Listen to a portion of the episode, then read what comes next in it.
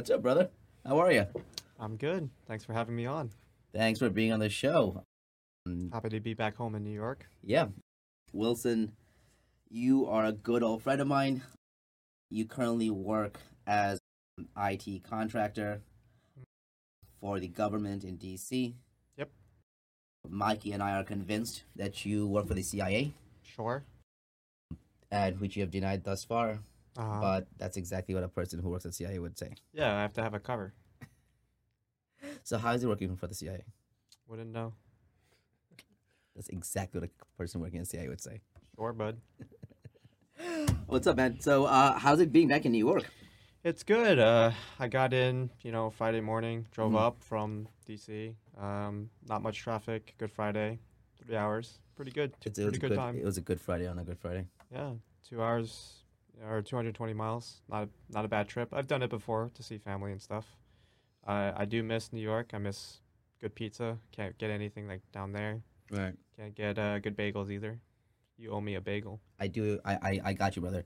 Tomorrow I'll give you a. We'll, we'll, we'll make a killer. Not tomorrow, because we're both out in the morning. But we'll do it. We'll, we'll get you a bagel proper Uh, tomorrow. No rush. No yeah. rush. I showed him a picture of um my insane bacon egg and cheese bagel. It's pretty badass. Chef Niaz. you know that was the, yeah we'll do that tomorrow so yeah what what is it how is it different yeah is the new york uh the way you remember it Um, so far I've just been hanging out at your place. Mm-hmm. Obviously, with um the pandemic, people are taking it seriously in the neighborhood and wearing their masks, so that's always good. gotcha Um, yeah, but it's about the same all over the country, right? It's nothing, nothing crazy. Um, just enjoying being back in the city, being Brooklyn. We had a nice view when we were on your fire escape, just gazing out at the night. We Mhm. took a couple walks during the night. Yeah. Yeah. So it's New York is New York. It's always going to be here. It's bigger than any one person, any one like place. It, Mhm. It's always evolving. It'll live on way past anyone's fond memories of it. You know how is it different living in dc Well, I live um about like 30 minutes north of DC in a small little suburb thing, so I get more peace and quiet than I did back in New York. But it, it it's it's a nice little cozy place, honestly. were you uh, were you near well were you in dc during the capitol riot or were you I stayed at home because I'm a good worker bee, and I work. I I I have the privilege of working remotely. but wouldn't they want all the agents on the field that day No, so specifically, intelligence agents wouldn't be allowed to operate legally. I mean, so uh, there are jurisdictional involved. The FBI takes precedence. The CIA is not allowed to legally off, you know, operate on the CIA. I mean, I'm sure they do operate, but I wouldn't know. Like, I, I look. The the real story is I work for a consulting company, and that consulting company has a contract with the federal government for a government agency to support their work. Mhm. And I am a just a lowly little worker bee, and I just do my job and indirectly get paid by federal taxes because they pay my company for the contract, and then they, that company pays me. So, in effect, yes, your taxes do pay for my work, but I also do support good work for the federal government for an important job. And it is covert and clandestine time clandestine no, computer related. Nothing nothing too crazy. You can keep spouting your conspiracy theories about my line of work and I will keep denying them. But we'll go down this rabbit hole together. well I if you catch appreciate me up, then bravo. But if I was a CIA agent, I'd be trained to resist and not divulge. and, and and I gotta say your trading has done very well for you Sure. I, I, I feel I feel Niaz would be would be ready with the confetti and everything once that moment comes. Catch me, man. Catch me if you can.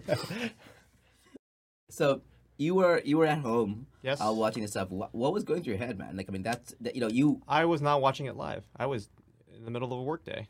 So I was working. okay. So uh, was DC how how was DC afterwards? Did you like did you ever have to commute into work at all? No, I've been fully remote. My office is not in DC proper. It Mhm. is in Northern Virginia, um, You know what else is in Virginia? uh, Langley. Of course, you would know where your office is. Yeah. Yeah. um, Thankfully, I haven't had to commute. I mean, it's a both a curse and a blessing, but I mean, the privilege of working full remote and not worrying about your job during the pandemic is something I'm very grateful for. Um, we actually helped the government increase product, well, keep the same level of productivity because that was their main concern. They're very old school in their technology. Um, Mm. They are slowly adapting to the, to the times. Uh, I'm not going to speak about anything specifics, obviously, but couple if you can't. of course, but um, just they are adopting new Would new. you have to kill me if you told me? No, I wouldn't be able to kill you. I'm Would somebody come and kill me if you told me? no. If they were to, you can't tell me either way, right? I mean, You probably wouldn't even know. do you want to talk about Tenet now and like the warning? Like, our, our Um, what wording? posterity. Nice. So, um, Wilson and I were debating The Tenet merits of yesterday, tenets. Yeah, and I think it's a phenomenal movie. I have. Um, I, I again, I well, here we can do it. I will say that as a whole movie, I don't think it's anything, you know, spectacular. No, it is spectacular. I don't think it's it's a really great film or anything, but I do think it's a good combination of very good scenes put together, very cool scenes. Very and beautiful I scenes. don't care ultimately how much it made sense. I think uh, you know the chick from um from In Bruges, who's the sign the lab scientist there, Clémence. Pu- Clement. Yeah, yeah, her gorgeous person, um, great actress. She explained it fairly sim. yeah, she just she said summed that, it up. Listen, don't Think try to about it, understand it, just feel just it." feel it, and that's exactly how that movie should go. Just Sure. feel it. It's like I understand it doesn't make sense. It's but it not about cool making sense or not. Okay. It's more just about you introduce this new revolutionary, not Matrix style, but just you're introducing this concept of inverting time. Mhm. But your last third of the movie, in terms of action sequences, don't Mhm. actually showcase inverting time very well, if not at all. Um, so you introduce this concept; it's a central core tenet of your Mhm. movie Mm-hmm. and the last third i feel like you dropped the ball and you're focused more on the cinematography and the big picture Mm-hmm. but and and you said you know christopher nolan said himself he's not going for historical accuracy or realism in terms of his battle sequences but Mhm. i mean the red team spoilers for anybody who hasn't seen tenet Mhm. sorry the red team and the blue team is a very interesting and dynamic concept Mhm. but the way that he displayed it on screen was very you couldn't tell it from any other action movie sequence of just they had their patches on their sh- on their shoulders Mhm. And then they were shooting guns at enemies that you could barely see and you could they were not camouflaged. sure bud They had they had camo on. okay did you see any use of inversion except for the when they synchronized to with the building thing. Yeah, that was the only moment, Yeah. right? Everything else was just your tracking shots of them going through the field. So one side came in, I agree. And then one side came in from containers, and they were inverted, so they had to go back to the containers at the end. Mhm. One side came in on helicopters. They left on the like they came in on the helicopters. They got out of the helicopters. You just saw a bunch of people running. You saw imaginary bad guys. You saw a fire exchange, but it was kind of just like eh. It was just there on the screen. I would have probably enjoyed more of a focus on just like a particular set of characters instead of a nameless cast of extras. Um, for example, focusing on Neil or the protagonists themselves, Mm-hmm. and them them dealing with the enemy using defending against inversion or defending against real time. Uh, both, you know, just those concepts that were introduced earlier in the movie. There is also the argument about coming full circle, but that's Nolan's decision to decide. There are also the criticisms of his audio, which he also admits that he does on Audio's purpose. He does it on purpose. Yeah. He he says that he's more focused on you, you the viewer, uh, focusing on the rest of the scene more than just what the char- the characters are speaking. Which, Right.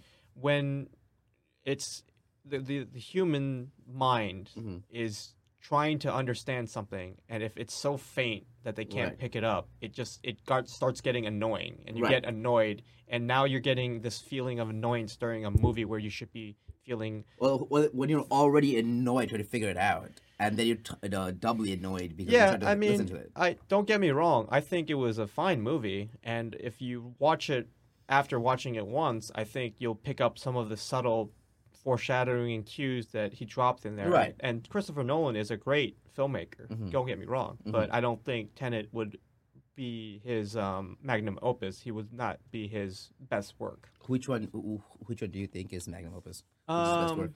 I really do like Interstellar and Inception. Um, the Batman Rises uh, trilogy is also like uh, The Dark Knight trilogy. Yeah, uh, the, yes, the Dark Knight trilogy. That's also a, a really good one. Um, some again, we're we're not talking too much about plot and act like the the, the direction of not the not the plot of this the, the story. It doesn't have to be so. It doesn't have to always make sense. Not Right.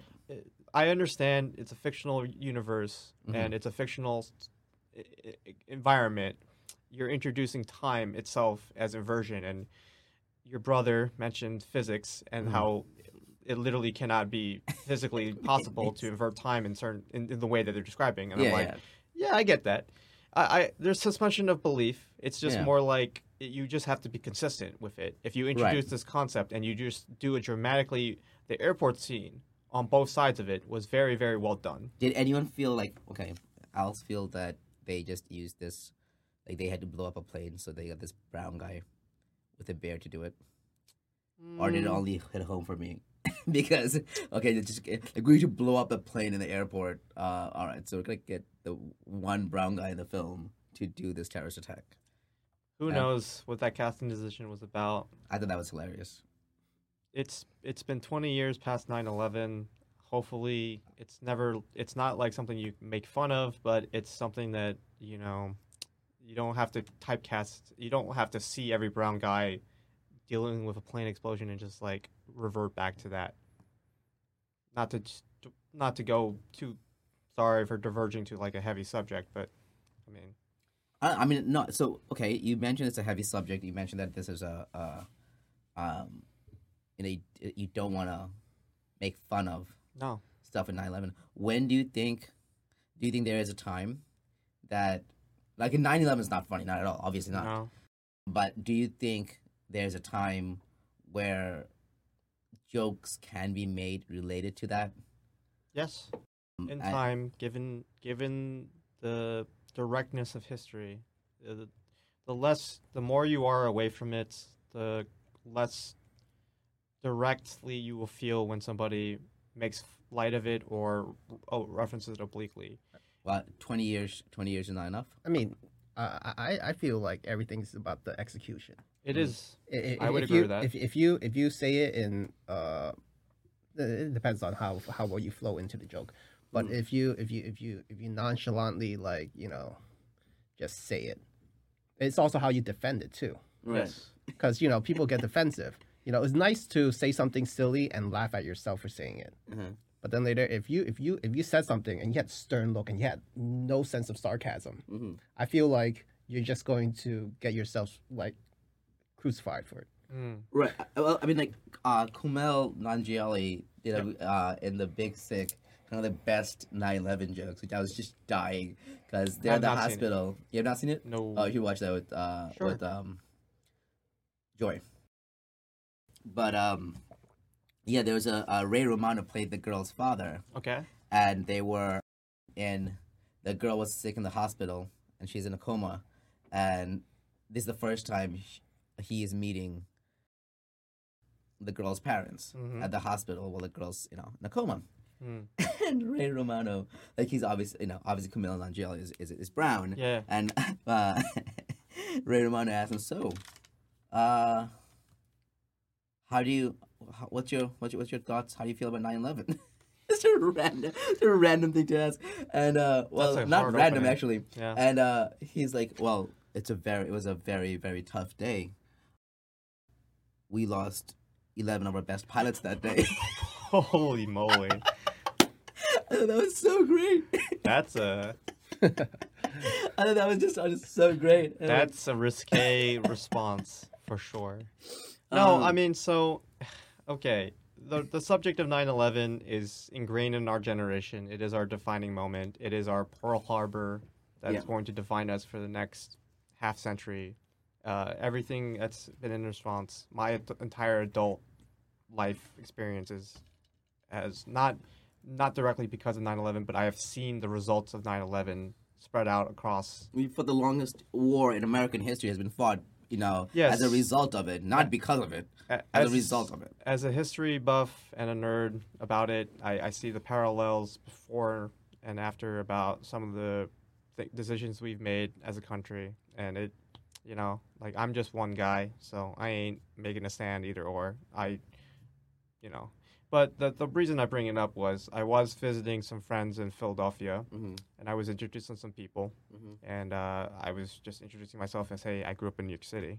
And they're the ones who kind of asked about it. They brought up because they're younger than me. hmm So they were they were young they were younger than me and they were like very little kids when Mhm. 9/11 happened whereas I was 11. hmm So I have like pretty distinct memories of me- middle school. Like everybody makes that statement where like you remember where you were on 9/11. So the second plane hit the uh, towers yeah. from Mr. Barbari's class on the fourth floor and uh, Yeah. I uh, mean science class. I I distinctly remember a waffle thump. I'm on the Upper East Side like Right, right. 70 blocks uh, Mhm. in middle school. Um, um, so, like, I, I remember the thump. We get collected as a whole um, school. We sit in the auditorium or not, like the gym r- gymnasium. Mhm. We get sat down on the floor, and then all the teachers come in, and then they just do this kind of like.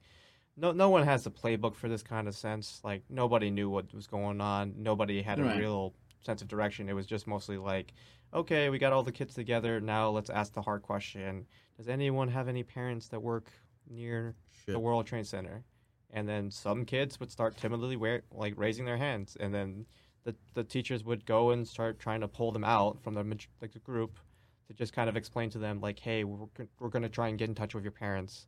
Um, we're gonna try and get you like no, everybody's gonna get get sent home Right. basically. Like there's Yeah, we were all we were all picked up that day. yeah I remember this is before like we had cell like we had cell phones. no, it, it was very technology was brand new in 2001 I mean cell phones existed. I don't. I didn't have. no, one. Like, we were didn't- 11. Yeah, Yeah, uh, they were like flip phones. Yeah. right. Yeah, I know, but like, we didn't. We didn't have them. No, exactly. Um, That's very surprising on my case because I didn't in my high school we didn't have that same treatment. Hmm. It, Hmm. it was it was nobody came in, um, you know. But then I was all the way up in Midtown, um, Yeah. a little bit past Fifty something Street. Mhm. Um, for me, I was uh, more of a delinquent, and I decided, At eleven. yeah, Oh. not gonna hide it. But um, when I heard all this, um, basically they try to ke- ke- keep it hush hush. Mm. and at one point um, they started grouping some of the people towards the gymnasium Yeah. because it was basically like the shelter unit Yeah.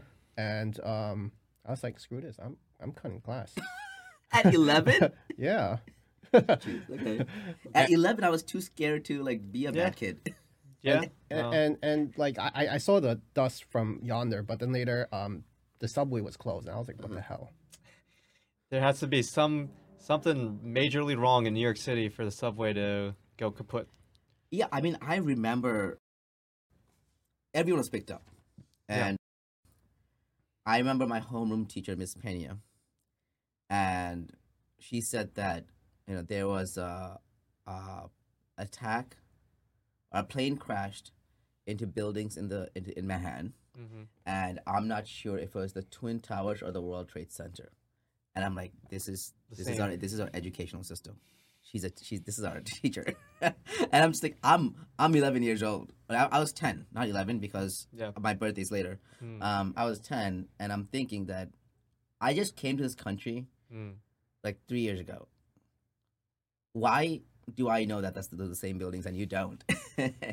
and but we were picked up, and I remember my little brother got picked up first, and I was picked up after, and we could not reach my mom, who worked working very near Mm. um, World Trade Center, and she had to walk home across Yeah. the bridge, all the way from Manhattan to you know to Queens. Yeah. And sh when she came home, and we didn't know, like we, we just saw like Osama bin Laden videos and repeated you know footage of the crash Yep. uh, of, the, of, the, of the plane hitting the buildings, and we were freaking scared. Uh, phone lines were down uh, for a while. Yep. TV antennas, TV stations were down. I didn't. We were too poor to have cable at that time Mm-hmm. and we could not reach my mom, and my dad tried to keep us calm, but we were scared, and there were there were people.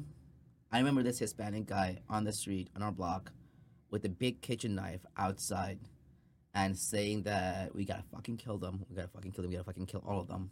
Mm. And we were fucking scared. We were scared for my mom. My mom came home eleven something that night, and she had to. She was covered in white ash, except her like face and her eyes, like that she uh, wiped. She was just covered Mhm. in like white dust and ash, and it was scary.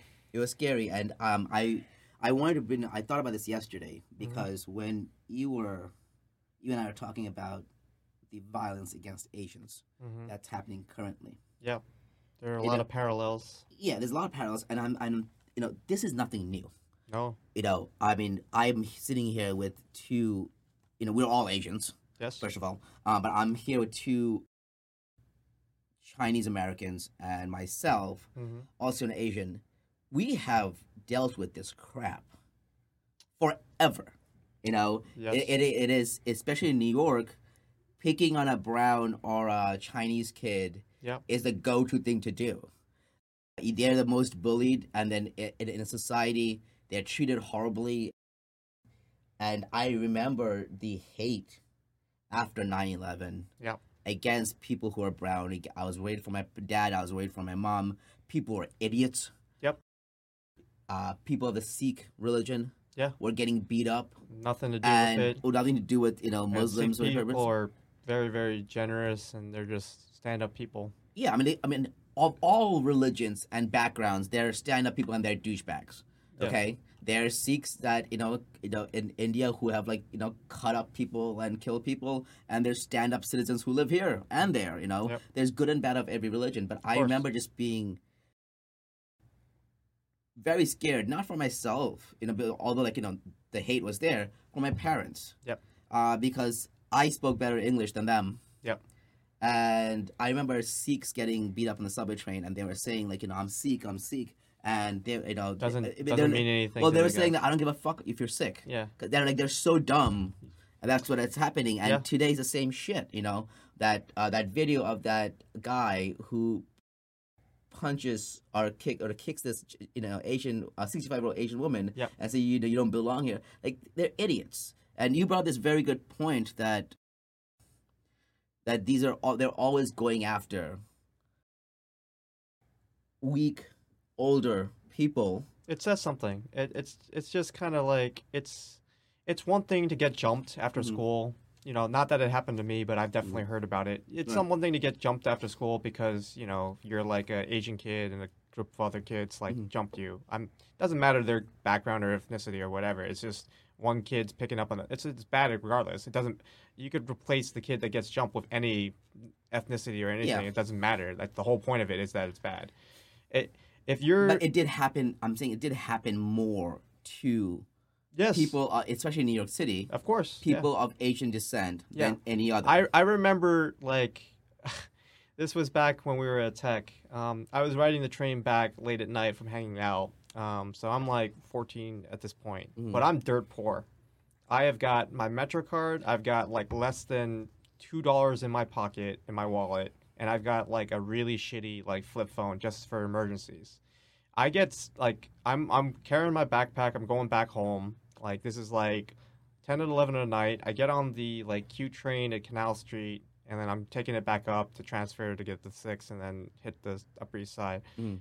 You know, um, uh, a bunch of kids like stopped me, and then they just you know they started like you know they stood stood out stood around me while I was sit- sitting down in the car. It was pretty empty at that point, um, and they just start like going like, "Yo, what's what's in your pockets, man?" And I like I pull out my stuff, and I'm just like, "Yo, I'm just a poor col like I'm just a poor high school student, man. Like, here's my student metro card, please. Like, like I don't got nothing to take from. Like, like I don't know what you want from me. Like I show them. So like 2000, like this is 2006 ish, right? So I don't know. I don't remember when like the first smartphones are coming out, but like definitely the the, the model phone I had was very very old at that time. It was like a little flip phone. It was like Mhm. very small, very like it was point. It was, it was, it was not that great. Uh-huh. Um, I think uh, just like I think the kids were very amused.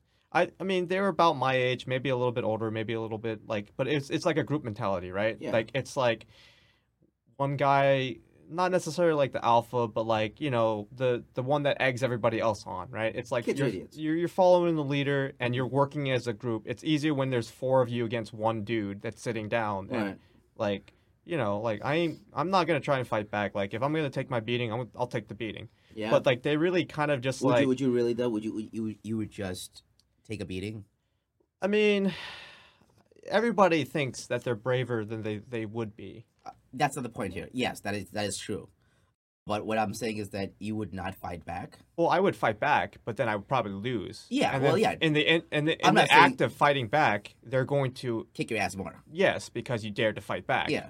I mean, so you you're in a lose lose situation there, Right. and then I'm always been a practical realist about my chances physically. Yeah. No, like, I'm, I'm I not. ain't I ain't one of those kids that grew up doing karate, taekwondo, jujitsu, or anything like that. Like and like one v four, like I mean, that, stuff is in the movies. Like one guy gets a good hit at you when you're not looking at him, and You're- you're, going down. Yeah.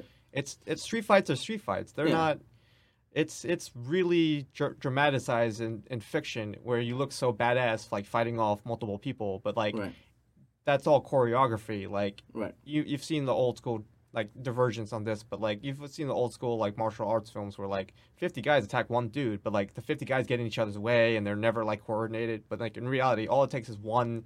You you can only swivel your head and f- face one eighty degrees. As soon as they get you in your blind spot and hit you, or like just like lock your arm or something or grab you, like you're you're gone, you're done. Like unless you have professional training to like handle that situation. Wait. Are I mean- are I you- mean- I think you're wrong. Are you are you telling me that all those Jackie Chan movies are not real? Uh, unfortunately, man. Pretty sure he did all his real stunts, man. I'm pretty sure he beat up 50 guys. Okay. All right. I, th- I think you're wrong on this. I think they let him beat him up because he's Jackie Chan. But regardless, okay. So Um, moral sorry. of the story: I was too poor to actually get beat up and like robbed. I was. They they felt pity for me. They were just like, "Man, this guy's got nothing," and they le- they they just laughed at me and just left. And then Well, they, that, that's a that's a decent outcome of the whole situation. Mike, you wanted to say something? Yeah, I mean, in in like, uh, I I would say a lot of people would agree that um, America is like the biggest bully yeah, Well, yeah. I mean, uh, of anything, and, and it's almost tradition for us to keep the state of bully, um, to you know keep up being the popular one, because obviously if you have something to stay, say while others don't, you have to send you have the um the limelight of of catching everything. And historically, it's not just been about race or anything like that. Of course, racism has existed in America. Like that's just the core fabric of American history. To deny it is to deny all the struggles and sacrifices people have made to strive for a, just a little bit better of America. right. But there's always a group that was persecuted against when they first arri- arrived. Mm-hmm. History points us to this. When the Puritans first came over in the very first, you know, English colonies, they were persecuted for just their two two religious beliefs compared Well, to the rest I, of the I always say that you know all, all the crazy people came here. from Yes. around the world. Like, I mean, yeah, the- America is the escape for everybody's every other every other country's garbage. Y- Yeah, I mean, I wouldn't say garbage. That's not. Uh, that's not. I That's think- I very not very nice, some- but like the least desirable population, they were happy to see them go to immigrate to China, uh, to the United States. I don't think that's accurate. I don't think that's completely accurate. Man. No, I'm. I I can under- I can understand- general and very broad sense of American history. I'm talking to like our our country is founded. You know, Declaration of Independence, 1766, eh, uh, Constitution rattled off or ratified 1783. So, just like 250 some odd years of, uh, of being a country, we've had immigrants come in waves from all over the world, and every single set of immigrants faced discrimination and persecution at some point Right. for just being the new kids on the block, essentially. Well, yes, I, I get that. I'm just I just want to you know uh, address your point that you said that you know the worst of every country has come here. I don't. That's inaccurate because I think what do you mean by that? The poor or the less fortunate of most Uh, garbage is the wrong term. Garbage is the very much the wrong term. Uh, Garbage is the wrong Uh, term. I retract that statement. and. I'm, uh, you know, my family came here. My my parents did very well in my, you know, their Mhm. country, and then they came here for a different opportunity for you know myself and my brother. Sure. You know, I know plenty of people around the world and immigrate here for various reasons. So, I think the correct words would be you know less fortunate, Less or fortunate. people who are seeking more They, they wouldn't want to leave if they were in such a good position in their home countries. They wouldn't want to immigrate to America That's not true. life. That's that's entirely not true. Context. It depends on the family. Okay, but I mean, then I mean, I think you're saying it generally uh, is is an incorrect statement. I uh, just because you have it, plenty of people who live in other countries come here for different or more opportunities. Okay. Doesn't mean that they were not okay in their country. Sure. So I mean, I just again, would is there a good number of people probably, or maybe half, or you know, Okay. maybe- I, would say I'm bad at speaking in generalities, so I will I will correct my statement. Yeah. From what I understand of American history, there's been groups that have immigrated here from all over the world, Mhm. and they're not the they're not garbage. Mhm. They're they're hardworking people, and they came here in search for a better life. That's how my family came here, Right. and I'm I'm a first generation American due to that. Right. Uh, what I meant by garbage, which was the wrong term, was just the the countries that were losing these people to have them immigrate here. We're not necessarily sad to see them go. Would that be okay to say? I, I think I think that may be true in many cases. Sure. I think that may be true in many cases, but I also think that Immigration many is, a countries. it's a it's a tough subject in ti- today's climes. Yeah, but I also think that on the other on the people who are less fortunate, not not less fortunate, people who are educated, people who are skilled, Yeah. engineers, doctors, uh, you know, scientists, mathematicians, what do you like people who have a skill set that's valuable, Mm-hmm. they are also immigrating to this country. Sure. And they're those countries that they're immigrating from. I assure you, they are very sad to see them go. I'm sh- I assure you that other countries could use more doctors, more uh, you know, more engineers, more scientists, but it pays more to be here, and they have more opportunities here. So they Yeah. and if they can, they want a golden ticket and they want to come to the U.S. So And that's You why we're you the land of opportunity. And Yes. I would agree with that. Yeah. So I, I think I think many in you know I think um, there's countless cases where a third world country or second world country, even other first world countries, would hate to see, lose their and citizens, brightest. Okay. best and brightest, Sure. to the United States because we do that. We we don't create many geniuses in the United States or very skilled workers anymore here. It's unfortunate. We we, we get you know uh, people with very smart people from China, from India, from other countries where students are working their asses off to come here with like STEM degrees. You know, mm-hmm. science and math. It's like this is the only country where being smart is like made fun of. You know, as, as you since you're growing up, you know, you're a geek, you're a nerd, you're well, that's you to know- Michael's point about Yeah. just America's always been about bullying. Yeah, but, right. But, you know, it's, it's, but bullying by dumb dumbasses. If if it, you know, p- they fear intelligence. And are you saying? I'm sorry. but but don't, don't- don't you see as like in certain opportunistic things, America seems to be the most richest as far as like being an influencer. Yeah. Of course, listen. Hey, what I'm saying is that nothing to criticize. Uh, of course, cri- criticize America, but if this country wasn't the best that's out there, we would not be sitting here and be able to talk about, you know, why this country is so bad. You know, we because this country is so great Yeah. is the very reason we are here, sitting here criticizing it, Yeah. critiquing it. But but like like the newsroom, you have to see the problem to fix the problem. Mm. Aaron, Agreed. and and many people You don't. mean the newsroom, the show? Yeah. Okay, gotcha. Um, Great show. Great show. Amazing show. Um, One of the one of the best openers of any show. Aaron Sorkin. And fucking Sorkin, man. and, Aaron and Sorkin. and what he said, you know, um, America, America is not the best. At, not the best, but it could be. It could be. It could be. It used and- to be, and it could be. the yeah. potential has always been there. Yeah. And we we overcome ourselves. We overcome challenges that we ourselves put on ourselves. Sometimes we we Right. we shoot We ourselves. caused the fucking problem. we shoot ourselves in the foot more often than not, but eventually we we solve something that generally no other country can solve. You know, We like- do stuff that generally no other country can do in terms of humanitarian relief or anything like that, or just global presence for good or bad. Okay, so in, but in, in all fairness, a lot, a lot of the global shit that we help with, we've caused to begin with.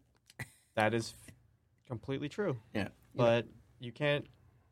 if you're proud of being able to send disaster relief after a hurricane or a Oh, natural absolutely. disaster, then the infrastructure in place to support that has to come from somewhere. Absolutely, but I also mean that you know us sending billions of dollars of aid in Iraq or something uh, is kind of like I of course it's the good thing, right thing to do. It's the right thing to do because we went and destroyed that place for two decades, and Unfortunately, yes. Well, uh, we also want to stay in place with the United Nations as being the leader of everything. Well, we- we're we trying to don't, set. though. We, we we're trying to set example.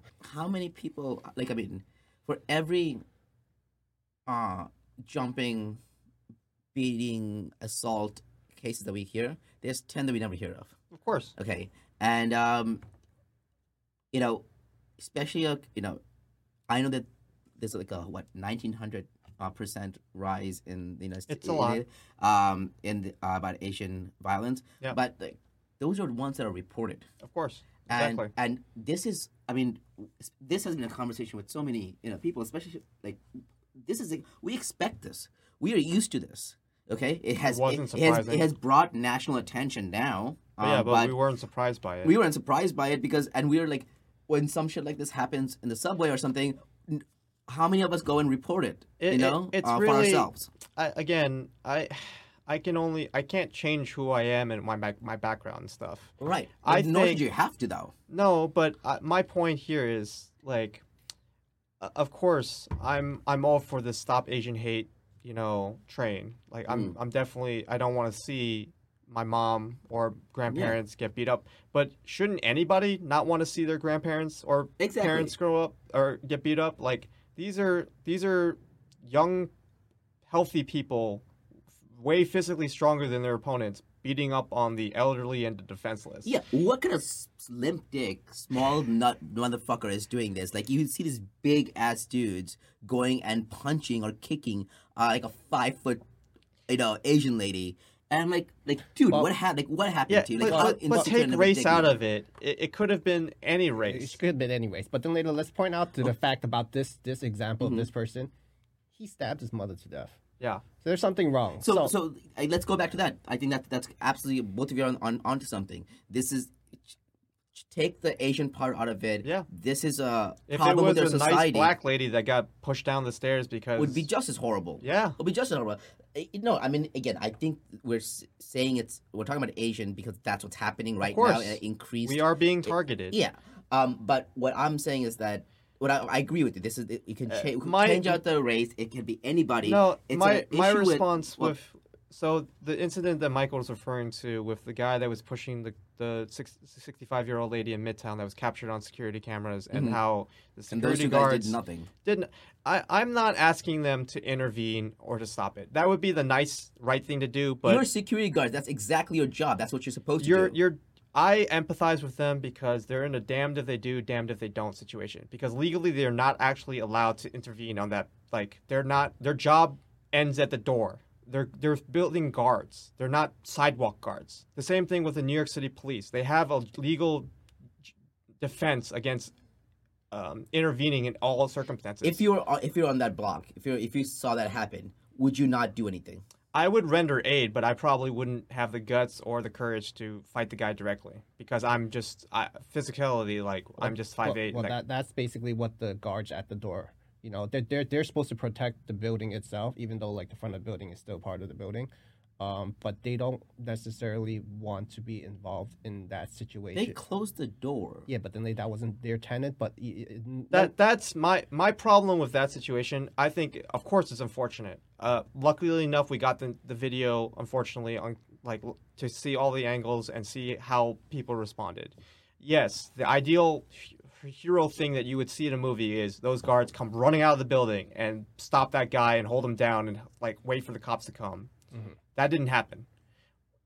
The next best thing is if you're not going to intervene in the actual assault, at least render aid. Be a human being. And like this lady got the shit beat out of her in a couple seconds. She's struggling back on her feet, and you have the presence of mind not to like sit there and do nothing, but to calmly walk to the door and, And close, close it, it. in front of her. Yeah, what a cunt. right. Um, I would. I don't know, man. Um, I. It's interesting that you say that you would render aid. Well, so let's um, but not get involved. I don't think. uh, You know, again, it's, That's a I- mob I, wanna situation be, I wanna be fair about this. I don't. effect. I would like to think that Yeah. I'll get involved. I, you know, Everybody I- would like to I think, that they're the hero in their own story. Right, and I, I understand that. I'm just saying that I don't think I would let like whether I can beat that. I don't think I can, you know, Stop physically Yeah. physically overcome that guy. Yeah. But would I get involved? I think hundred percent. Yeah. Not just running rage, trying But- to stop that lady from getting beat up. But you're on the block. These guys were on camera inside the building. So again, different different circumstance. You know, I don't know, man. I, I, I, I think that's that, that it's a, it's a question of being a being a actually like a decent human being. I don't think it's it's it's a jurisdiction issue. I think it's uh forget it. Like that's what I was asking you Well, about well- about yourself. Like you know, well, you're that- not a security guard. You're not a security guard of the block. No. Would you not stop this if you saw like if you see evil happening? You would not get involved I would like to because say it's I not your would- jurisdiction. No, I would like to say I would intervene, but Yeah. as- but the context. But that- you said to only to enter aid. but that's for me. Right. Okay. But the context of the video camera, we're discussing the security guards there and their actions, right? Right. Like uh, everybody's crucifying them already in the media. Like they already got deservingly suspended. so. Yeah, but it's I again I empathize with them. They were pro- they're probably told not to like it's not their problem. So But that's I think that's what I'm asking. Like, you know, forget the fact that they're security guards. Uh-huh. There's two people watching this happen. Yeah. Does not do anything, yeah, and then close the door. yep, Like, insult to injury, really. I mean, I mean to to help the situation in general. I feel like there should be a different sector that operate drones the moment a nine one one call is initiated. I agree with that. Within within the precinct of, of the area, zip code, whatever the case scenario, there should be an operation of zone of drones to capture live footage because it's hard for like cops to just take word and consideration when you could have a possible live technology that can monitor like And the of course, that's what led to the the, the, the arrest of the suspect um, and how the police found him. Like they they were able to you know identify his face through the Right. security cameras, luckily, and then they tracked him down. I, I like what Mikey's saying though. Mikey's talking about this drone program, Yeah. and I, this is actually, um, I was going to, I was in the UAE in um, at the end of 2019, and they were going to do a global ex- expo, Mhm. 2020. It was supposed to be April 2020. Obviously, got canceled because of Yep. COVID. They were going to introduce drone program for the entire country Okay. and every major city would have drone police officers. And that'd be just I'm like, of course you gotta have like like oil money for that shit. Uh, drone police officers, and then and A um, supplement, yeah. which, which is great. Yeah, which that's is great great. I think that's a great idea what you just said, and I think you should do that. But their their goal was that, and this is going to be highly effective because they'll have facial recognition Mhm. and they can identify illegal immigrants. Yep. and and then point them out and you know. well, uh, um, this is for the- 1984 levels of surveillance. Right, but I was just I was watching something like, dude, I hope Trump doesn't figure this shit out. Find out about this and stuff because But- if but- the moment he hears about this, he's like, guys, we need to stop everything. We need to get drones. We need to get put drones on the walls. Okay, Mm-hmm. we gotta build the walls of drones, and we need to get these illegal immigrants out. Yeah, but then later, like, forget like facial facial recognition of Mm-hmm. just getting the system. I'm pretty sure, like, uh, uh, you know, um, central intelligence can really identify. Yeah. uh, So what would you guys do? And I CIA. mean, we if we actually devoted the resources to like, I mean, this is you're getting into Minority Report. You, you a lot of these things are crimes of passion. I don't. I mean, some guy is like literally just walking the street hunting for an Asian guy or Asian lady Mhm. and like waiting to beat him up. Like Right. this is crimes of opportunity. This is like right. really. It's hard to hard. It's hard to stop it. Like, okay, so crimes of opportunity. Wh- why isn't a guy, you know, fighting like picks out a Asian guy that definitely looks like you know who knows kung fu? Why don't you fight that guy? Like, you're not. You're or like, why don't you like? Why is it like again? It's always young kids, like you know, like kids with a you know Chinese kid with a, with a backpack going going or coming from school, Mhm. um, or you know older older ladies. It's like it's not even older men. like that's some really fucked up shit. No, Did sometimes it's older guys, I'm sure it is, but like the majority have of them have been older women. older yeah. women. And did you see that video of this um young kid being choked out Uh, I have uh, not. in the subway? I have not. Like, and and there were people in the subway filming this, uh-huh. but not intervening. yeah. Yeah, there was Like- a handful. Huh? There was a handful of people inside Yeah. that, that train still. It's good to have They were all- firsthand witnesses, I guess.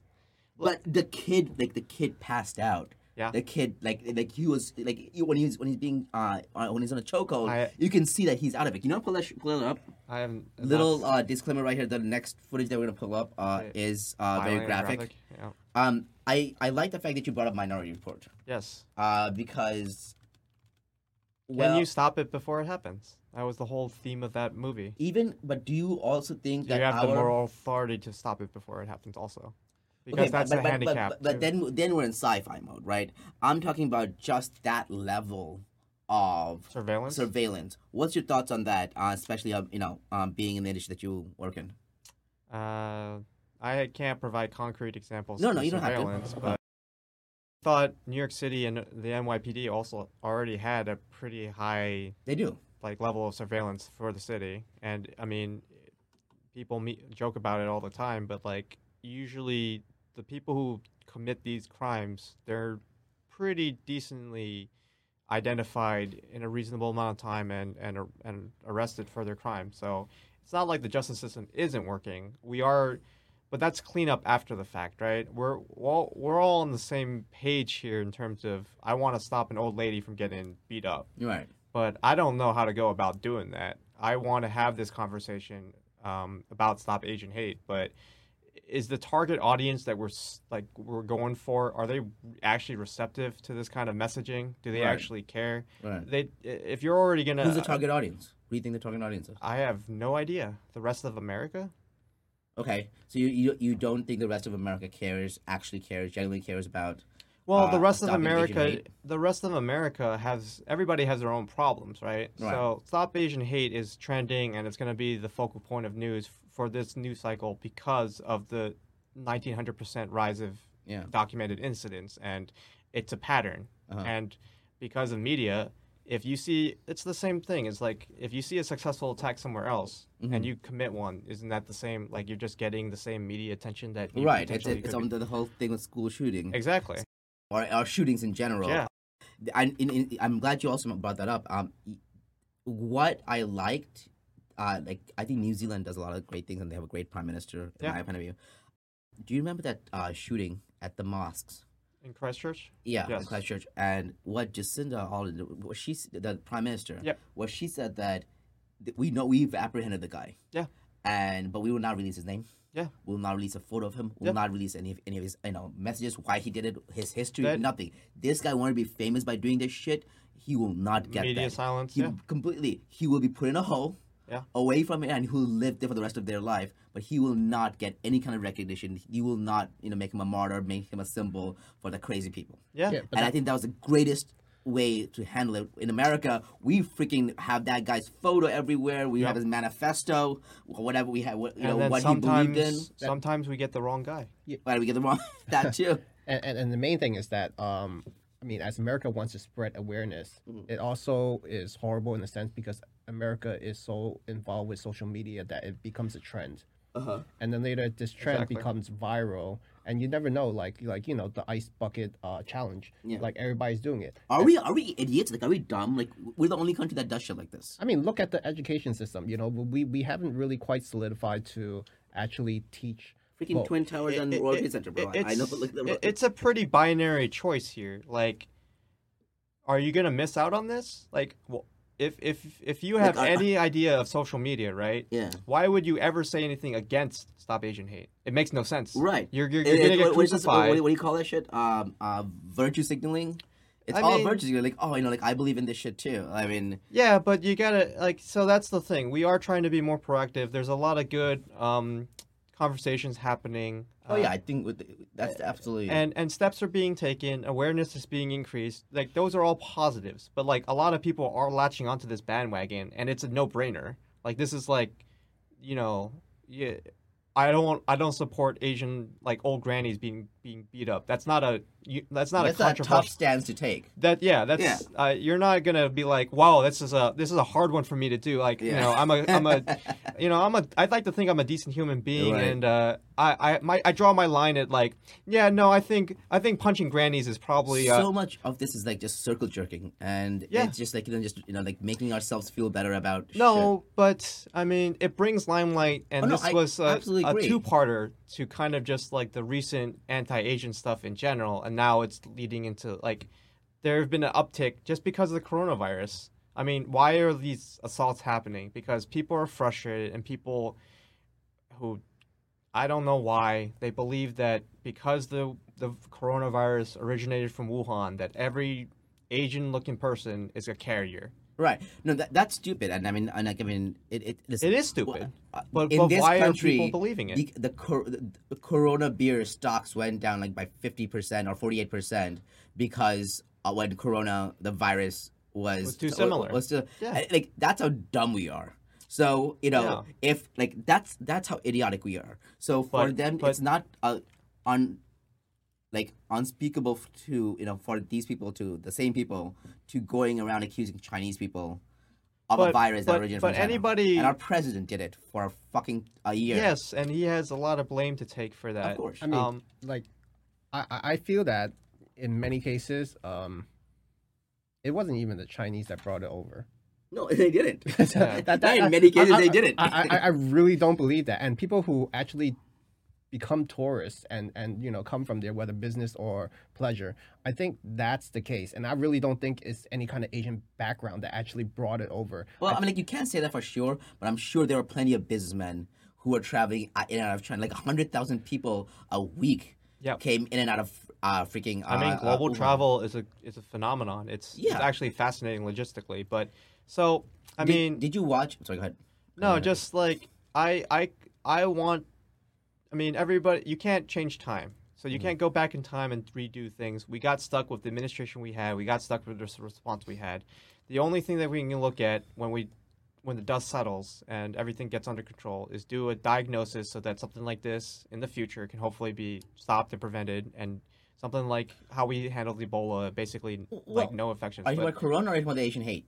uh corona at this time Okay. Um, do you think the same can be applied for this um, the, this type of racism and racist attacks against Asians? Do you think we can also move forward and then dissect the situation, uh, analyze it, and try to stop it in the future? Do the I same hope thing apply? so If if that is the case, then you know, brown people lived through this after 9-11. Yep. Why didn't we like? Did we do that? Did, didn't we do this then? Didn't we analyze the situation, try to prevent it from happening in the future, and it's now happening to Asian people? How did we? We didn't solve the situation. We didn't resolve it. It did not get better in any any way or form. no Yeah. So what what do you think? What do you think the solution is? I don't. But regarding the corona virus thing, I, I'm a believer in science. So like, cer- certain countries, you know, uh, Japan and Korea, New Zealand, Mhm. um, definitely took coronavirus seriously.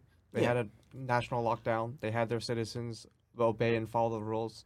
America, for all its faults, values their individual freedoms, and I, I, I do support individual freedoms. So do I. I just would think that you would have common decency to just feel like wearing a mask and not visiting family members or not congregating in large spaces to spread the virus would have been kind of like the common sense nice thing to do. A lot of people were saying it. It didn't happen early enough. That's sure. That's whatever. It is what it is. Unfortunately, 400,000 plus Americans have passed away Yeah, because of this. But then later, you also have to see it as in this particular aspect that um, whatever is done on the east side is considered communist and labels you as a communist Hmm. in general. And then later, um, What do you What do you mean by East Side? Like the East Coast? the East Coast. Okay. Gotcha. Yeah, not like our New York. We're in the East Coast of Right. Right. America, but then Yeah. later on the uh, on like anywhere around China or something like that. If we follow them, Well, so a no, lot but of- that's what I meant. a Do lot you of mean like bigots. East Coast of of the United States, or do you mean like the East of the world? Like, the east of the world. gotcha. Okay. Ah, yeah, yeah. I, Yeah. I would, yeah, because that's very draconian, but it requires people to follow. Like, you're basically surrendering your individual liberties to the for a greater good, and if you believe it for by led by the government, and Americans are just not wired that way. Yeah, I listen. I would be all. f I was all for like, hey, you know, people will. You, you gotta trust people to have give them their freedom. They will take care of I- I themselves. would They will. be- they will. You know, they'll be safe. The thing is that they weren't doing that. Yeah. You know, if we, I would love to trust the everyday citizen Yeah. to do the right thing. If most people weren't fucking idiots. I mean, but right now we're sitting in April. It's been a year plus of pandemic, so I mean, what's done is done. But regarding this conversation, I, I'd I be think that's curious. problem to think say that what's done is done. Of course, but I I mean, we're we're rec- like we're we're on our on this podcast. We're covering something that hundreds of thousands of other people have already discussed in in length and probably way way better than I I ever could. But So. that's not that's not the point of the. the Sure, I'm sure. hearing- But my point, going back to the corona, like to the stop Asian hate, is I would be actually interested in a in an interview process where like the the people who committed these crimes were they actually influenced because they truly believed that coronavirus was an Asian thing and they just believed that Asian people were carriers and they just went out and they're trying to do their part in their misguided efforts to stop coronavirus by targeting Asian people. Well, I, I think most of these people are mentally ill. yeah, in many Um, ways. most of these people are mentally ill, and I think we have a bigger issue of. So if uh, they're me- mentally mental ill, health and where not did- addressing those stuff. Where did they get the idea to go after Asian people then? Well, i i Well, in many cases, it's it's it's bigotry Sure. and and uh, supremacy of their particular race, or they. Yeah. Was there like a dog whistle? Was there like a? Well, it, it, it it's it's all based on you know. Uh, I know the I know the previous president definitely did not help things. No. Yeah, but I mean, you also have to see it this way that it's it, we are we live in a very trendy culture, trendy Sure. time. You know, um, yeah, I'm gonna play this video in a second. For God's sakes, this freaking video is on TikTok. This this guy beating up and choking up this Asian kid Okay. is on TikTok. Okay. Why the fuck is it on TikTok? You know, um, and that's what I mean. Like the- the next person sees it, the next person sees it, and then you know. This is in New York City. This is in, this is on a subway. Uh, Mike, Oh. I'm gonna pull this up. Police say you are watching another violent Asian hate crime in this cell phone video. The victim is seen being punched repeatedly. The victim tries to fight back. We are stopping the video there because it is too disturbing to show on TV. But what happened next? The victim is choked until he is unconscious. Oh yeah, so where's the Right. choking video? To a scene. So this this this is a it poor video. Yeah, of it. five not choking. Um, I mean, like, it's, it's again, it's and more people are gonna see this. Uh-huh. You mentioned that pretty you mentioned that it's important to bring this to the limelight, but bringing this to the line, like it, it, it it's there's two sides to this coin. Yes, this one bringing this to limelight is, uh, bringing attention to it and you know raising awareness. Uh-huh. But at the same time, you're you're influencing, you're encouraging psychos to do this shit By by by, by showing this because because he's gonna be sure. like he's they're gonna be famous, you know. Yeah.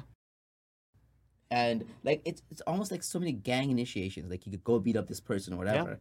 It h- how many uh you know again I'm not saying this based on any kind of facts whatsoever. I'm just thinking that you know how many gang initiations right now is like oh go beat up this Asian, Asian kid all right now. Remember for a while in New York there's a thing that you know slapping old ladies. Yeah. Like what the fuck? Who came up with that idea? Like I'm gonna go around and then the, and they were the same people. Yeah. They were just various groups of people, you Yeah. know, groups of you know asshole kids who were Yeah. going around hitting old ladies. Like why would you do that? Mike, you have it. Yeah. Yeah. Go ahead. So this is the raw. At least he fights back. Yeah, good for him. Good for him. I mean, he, he He has no choice. he has really, no right? choice. Yeah. I mean, the guy is clearly like a foot taller than him. Like why are you videotaping this and not helping? Uh, bystander effect. Fuck that. No, it's the it's a grand. There's there's there's a train full of people. Yeah, on both sides.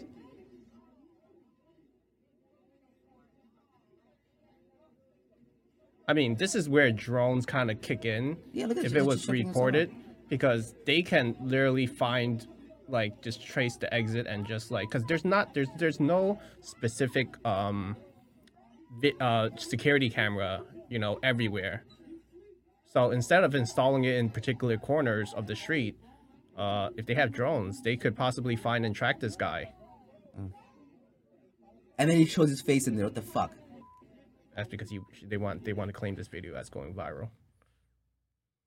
Yeah. Like what a douche thing, douchey thing to do. Like you know, I wanna mean, viral this by, this is know- the age that we live in, where you pull out your cell phone and you record instead of you do something. I mean, this is a known phenomenon of the bystander effect. You need somebody with moral courage to actually step in and actually lead the effort. Like- and then once you do it, then people see see a leader and they follow. But you, you need somebody to be that leader. And if if the entire I've seen this in New York City. It's not anything new. It's not anything new. I've seen this before. Like it's the same new. thing. Like the car that the the kids were like about to jump me in, it wasn't empty, empty. Like there are other people there, but they're definitely minding their own business. That's a New York City. That's a very New York thing to do. You mind your own business. I've been They- called. These people were not minding their own business. These Sure, are and then I have an, I, uh, I have another spectators. anecdote about just being like I was taking a train back from Coney Island and like some homeless vet was like he probably fought in Vietnam or something. He saw my Asian face and it triggered something and he cussed me out on the whole train. He's like Charlie's. Well, yeah, I mean, he, he just said, you know, like, and and I'm just like, I mean, it didn't it didn't bother me. I have tough skin. Like, I just let it roll off me. But like, I I'm just telling you these anecdotes. This is just in my short time. Like, and I'm speaking. I'm just one person, right? Yeah. There's millions of Asians in the city and stuff. Oh, like, like- but listen, I, I, I've But, like, this similar is- this is- I'm sure you have too. and this is just so so up here. like am i supposed to bring up these anecdotes 20 years 15 years after the fact and say these are examples of asian hate and like these are relevant to today's climes or are they not? Like it's the same thing with your 9-11 example right? Just like you've had to endure 20 years of just straight up racism and just Yeah. abuse. So like what what is the statute of limitations on it? Do you get to recount everything that bad hap- that happened to you and, and file it under this whole oh well and you know it's it's anti-asian hate. So like here's here's in my childhood this is where it happened. So can we go back in time and and, and solve it? No but like this is a thing that's been happening and now it's just getting worse I don't think it's the, the the point is here to okay, you know. no i, I know like, i'm you just know, venting at this victimhood. point Yeah, no, I mean, I- i'm just bringing up like eh, eh, i think i see that video and i'm like that could have been me that's how yeah, i feel Absolutely. I And mean, it sucks. I and not that only that could have been me. I'm that in many states outside of like actual things happen, like exact things happening. Those were me. Yeah. You know that did happen to Yeah. me, just in various you know circumstances. I mean, I also want to point out in New York too, you can easily um, catch an ass whooping just by looking at somebody weird. Yeah.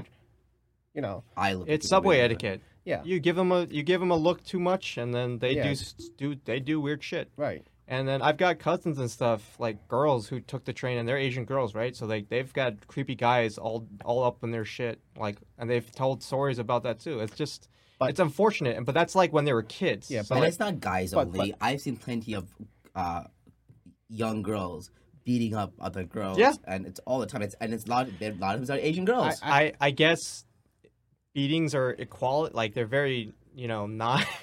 They're very. I don't know. There's a dumb joke in there about just Right. But but everybody's. Is- er- everybody's is equal. equality of women. Yeah, when it comes to everybody's getting beaten up. up. Yeah. Yeah, but I feel like, hey, um, look, i- i- if if you're gonna step in, step in. But Yeah. the later the, the the the gist of all these is is how it's executed near the end. If there's racial slurs or something like that, you see the motive. But from that angle or from the beginning of the recording, we don't know what initially happened. Yeah. You know, I I, I, Right. I I've seen obviously it's it's and ju- I, I don't care what that Asian kid could have said to that dude to right. He didn't Right. trigger that guy Right. like Right.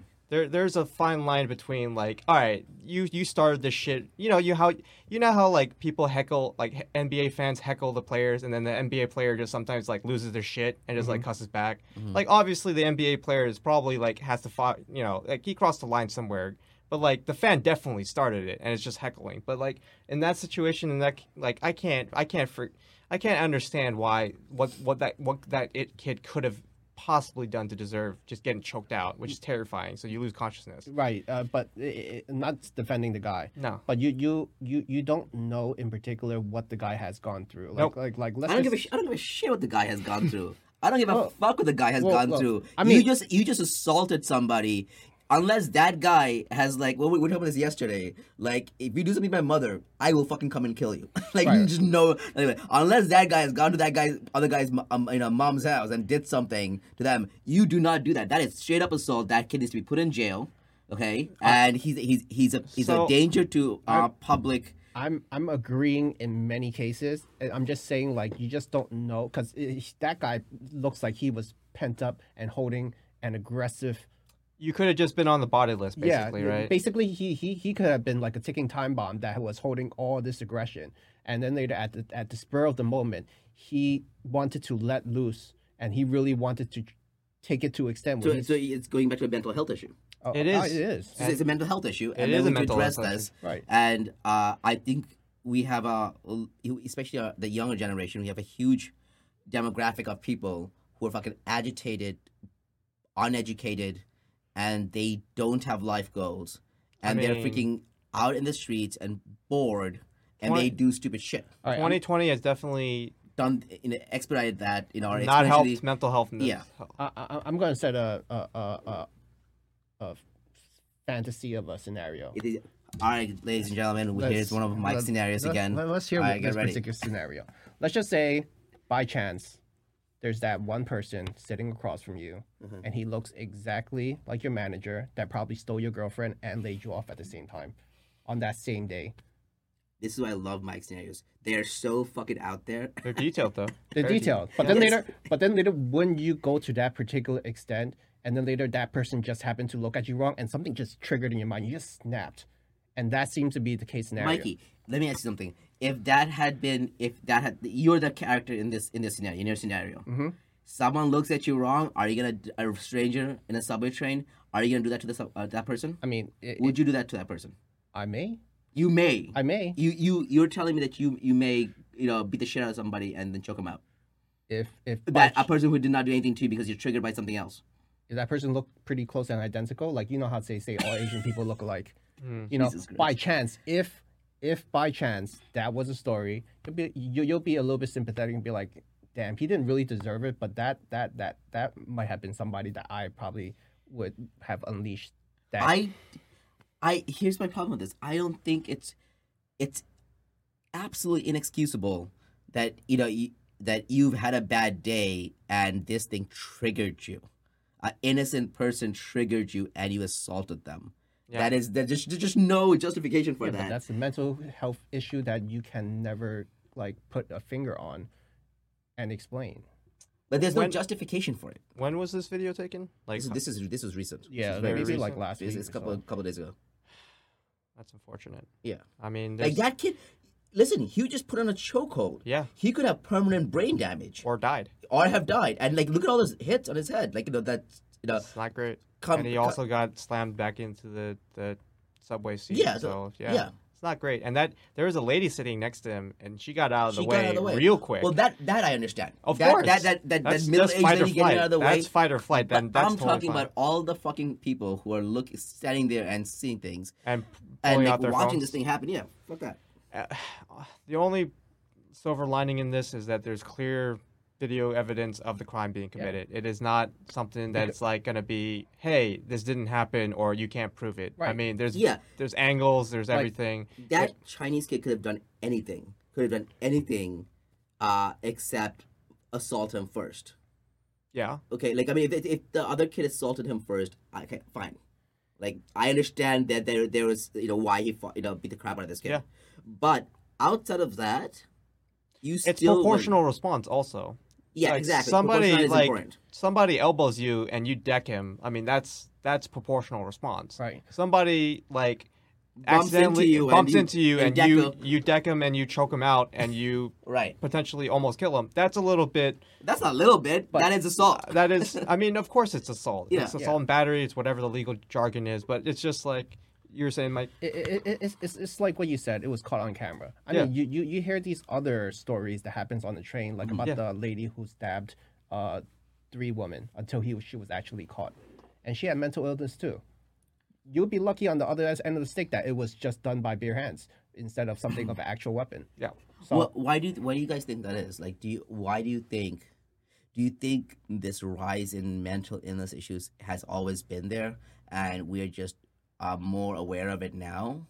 Of crazy people, or do you think like does, it, does it feel like to you that there's an increase in the number of mental illness issues? Are people dealing with you know violent like mental illnesses and they're acting out violently because of it? i i definitely believe that's a trend that's been happening and it's Do you think it's a trend that's increasing? yeah yeah, Okay. absolutely. uh, and it's it's not like you don't think that this has always existed, but you know people are just now we're just more aware of it because there's a video cameras, there's surveillance, we, we there's social media, we talk about it more. Well, the awareness of the crimes, but uh, I mean, a lot of Americans go under the table, but they probably do have some sort of trauma in their history, or Okay. or just are dealing through some personal trauma. Like we're all imperfect human beings. We've all got messed up childhoods. Nobody's life is quote unquote perfect, even though social media would let you believe that people lead perfect lives. That's only what they show the camera, correct? So, I mean, Americans in general, uh, although the idea is there and there have been notable personalities, um, celebrities or whatnot, have spoken out in favor of mental health. One prime example would be um, the NBA player. Um, I forget his name, but he, he started the trend by like admitting he's dealing with depression and stuff, and that was a lot for an, an NBA player, a successful player, Mhm. like a, a successful human being in in his own right to to admit uh, of his own demons, basically.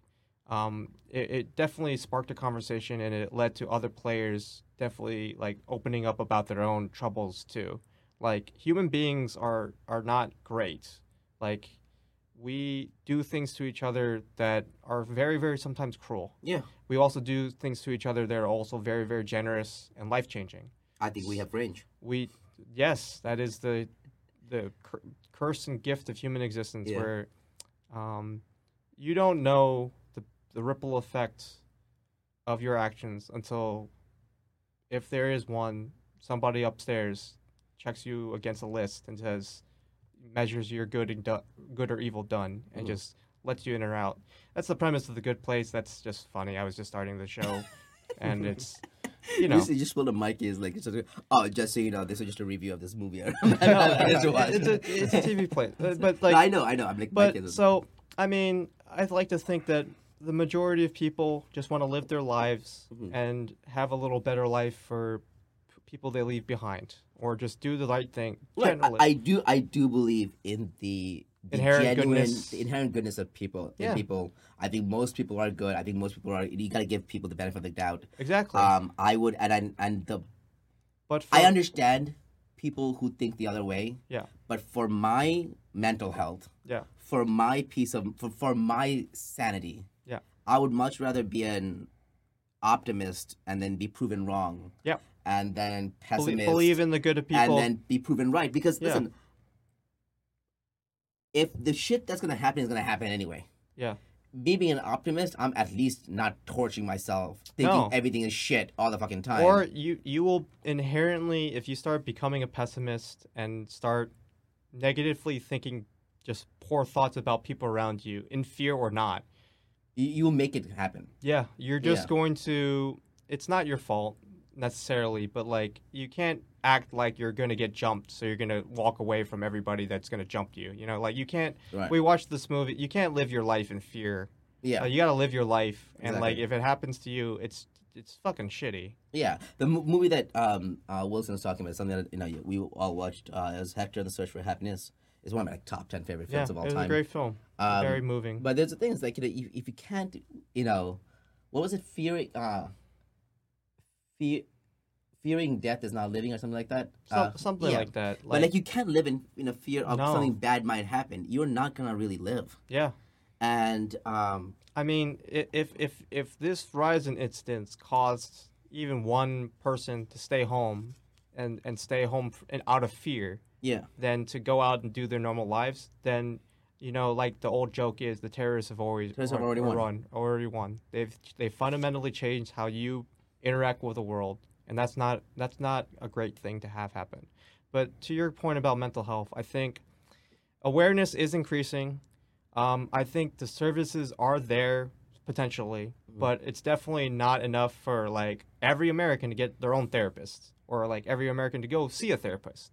And maybe not every American needs to see, see a therapist, or not not every American would actually benefit from therapy. That's uh, there's no there's no checkbox where like, oh you, you then this gets into dystopian society of like, okay, so you're reporting for your mandatory, you know, the the plot of, it wasn't Interstellar, it was um, the other movie, um, shoot, well, what what was the movie about?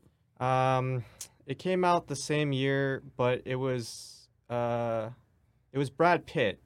Oh. but he's going It to. is, it's not the same year. It, it came out uh, in Uh, 2019, and the movie was called Ad Astra. And it was Yes. one of the shittiest movies I've ever seen. wow.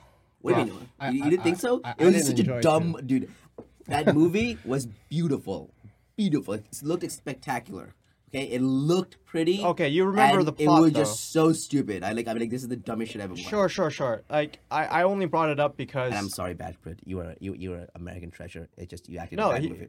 Oh, he, he was fine. in You were phenomenal in that movie. You were great. He was carrying Brad that Pitt Was, he was the only thing, but Yeah. the story was stupid. Sure, but my point about bringing up Ad Astra was the plot device where Brad Pitt's character has to check in with an automated therapist and Mm-hmm. repeat his emotions over and over and over again and just kind of like I mean, Mm. that's almost normal. cheat the system because he knows how to beat the system in terms of like you can't show emotion otherwise you get grounded. So he's hiding his emotions and he's gotten Right. so good at it that he's basically he's a robot. Right. And he's the best pilot they have in that movie because he literally has no emotions. So it but that's the kind of thing where like I would love for people to and encourage people to seek out help Yeah. if no, you feel like you need help, there are resources available help, and if there aren't, then go look for one. Like- and I can't promise you it'll it'll fix everything, but it helps. I absolutely encourage people to uh, seek help. Either, even if you think that everything's okay, Yeah. just touch, touch base with them. Just make sure everything is. Yeah. And it never hurts to talk to somebody. Yeah. And and if if mental health was sought out and people sought out this and it, it stopped, it it was a it was the correct response to lower the incidence of this Asian hate and to to start getting things back to normal where people aren't getting beat up, old ladies are getting beat up, then that's great. Right. But I I don't I mean you know, you're preaching to the choir here. Anybody listening to this podcast that's on the fence about it is not like, oh, I'm not gonna. I mean, after listening to you guys today, I'm not really gonna go punch a lady. like, if, if we Uh, convi- hopefully that's see a not- therapist right if, away. if we that was the convinced you not to hit an old lady, then thank you for listening and check out Niaz.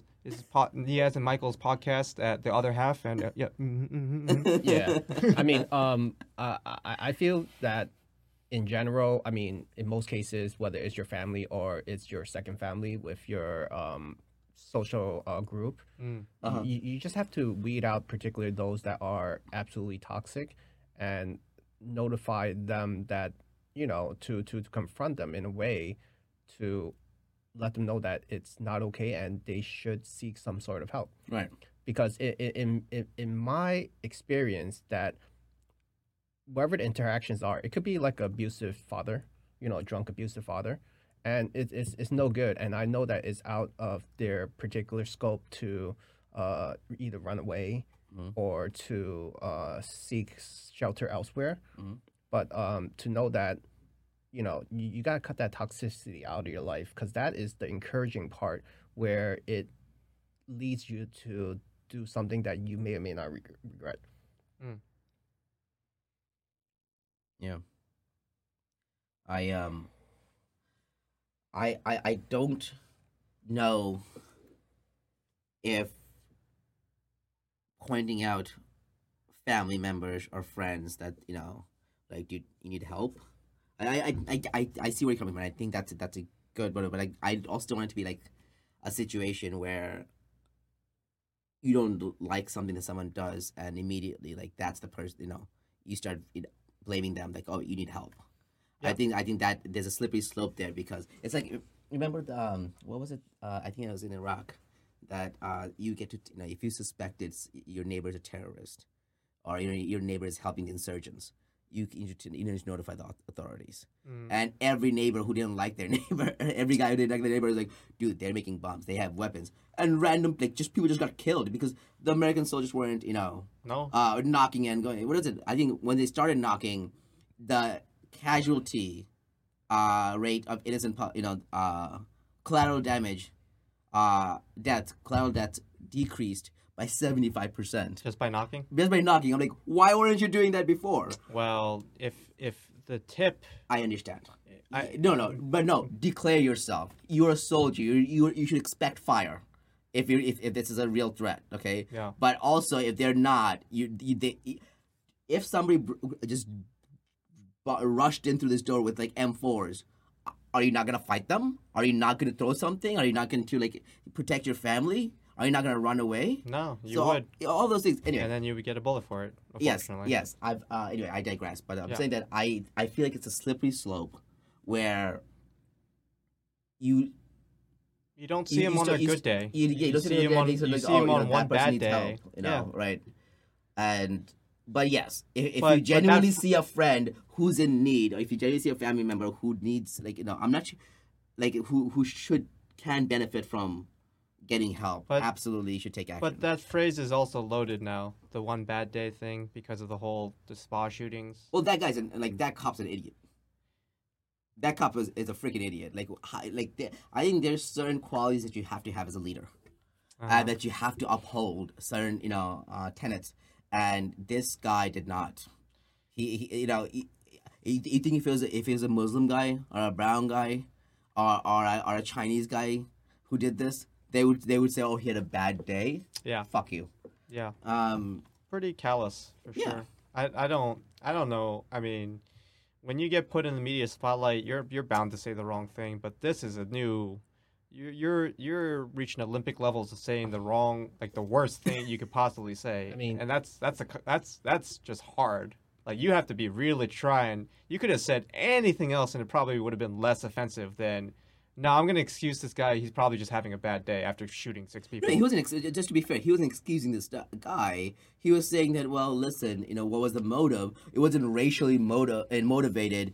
It seemed like he he was having a bad day. Bro, I have a lot of bad days too. I don't go around to seven different loc or six different locations and shoot a specific race of people. Okay. Yeah. And then what did he say? Like you know, oh, you know, it wasn't racial motivated. He was sex addicted. He was addicted to sex. Like what? Yeah. It, it, What? It, it, it's it's almost like that particular saying, like, "Oh, I want to retract these words because I was I didn't have my sugar for the day." you know what I'm saying? It, it, it's like, yeah. Can we can we do this again? Time out. Can we redo? Can we redo this? I didn't actually mean to say that. Let me retract those words. I don't know. I'm not racist, but I just didn't have my cup of coffee, and and and it didn't. It wasn't loaded with sugar, and I need my sugar to compose myself so I don't speak this way. But the, just to clarify, I'm not racist. Yeah. I'm not racist. I, I, I, I would usually say like you know um, if you have to say if you have to defend that you're not racist, or you have to if you have to uh, have a what was the word? I'm I'm this is stuck in my head. It's a pre something. Predisposition? No, if you like it's, it's- you say it before- Premeditated? No, if you say it before a sentence, you or whatever. If you have to state before you say something that Preamble? yeah, maybe, preamble, but before you say something, if you have to say, like, Uh-huh. "Well, I'm not Preface. racist," preface. Thank you. Pre- my God, um, just sleep more. Um, if you pre- have to preface anything Yeah. that you say by, by saying, "Well, I'm not racist," but I'm like, uh, whatever you're about to say, dude, it's gonna be pretty Uh, racist. Yeah. like, don't take this into offense. Yeah. but- but that classic phrase, like, no offense, no offense, but. but let me offend you for a yeah, second. let me just straight up just bulldoze over you and just. Uh, I mean, I, I pulled that card. No offense. No. Not racist, but uh, I mean, uh, it just. It's it's sometimes life is really depressing, and when you read about it on the news, it doesn't get any better. Mhm. Um, is there any lighter topics that we can talk about? Um, absolutely. We lighter topics. Actually, that's a good time to pause as well. Let me think about lighter topics. Well, I mean, No, I, uh, I know, I know. I thank you for inviting me onto this podcast Yeah. to have this conversation. Mhm. Obviously, I, I'm happy to speak on it, but I'm not an expert in this. I'm just a regular American, just like everybody else. right. But my moral code is not beating up anybody's grandmother, not for Yeah. anything. So well, how about my moral code is not like assaulting other people, other human beings, yeah, unless I mean, you're being attacked or unless you're defending yourself. Yeah, I mean, I'm just a rule-following, law-abiding citizen Well, you because I have to because keep my your- job. you Yeah, have to because of your work, I'm sure they Or- train you pretty hard in the CIA. Or, uh, or- you know, to do that. Well, I mean, you know, moral codes are flexible when you work in service of a intelligence. sta- No, I'm just kidding. No, or, or what happened to the good I'm old gonna days? get. I'm, I'm gonna get out of you. Sure. or, or what happened to the good old days where you just like challenge someone off? Mhm. You know, it was just me and you. Yeah. Like like it doesn't take a group of people to uh, there- meet there's the like a status code of honor. It's It's kind of of like. Let's- it's a street fight. Let's go Meet out- you after school. Let's Yeah. go one on one. Yeah. And then we're fighting a circle, and then if you beat me up, then fine, you're you're winner. But if I beat you up, then I get respect from everybody. That happened. Well, I I've mean, like, okay, first of all, that that was like I'm sure that was Mikey in my childhood and growing up. A lot But- of childhood. but. That, It that, that, that's a respectable way Yeah. because Yeah. you know you have the shit talker and he might be a bully of many sorts. But when it comes to defending it, it might just be a, a mouth talker. That Yeah. Person might not be actually capable of, of holding down the fight. I and then later, you know, not saying that that person will get what he deserves after a beating.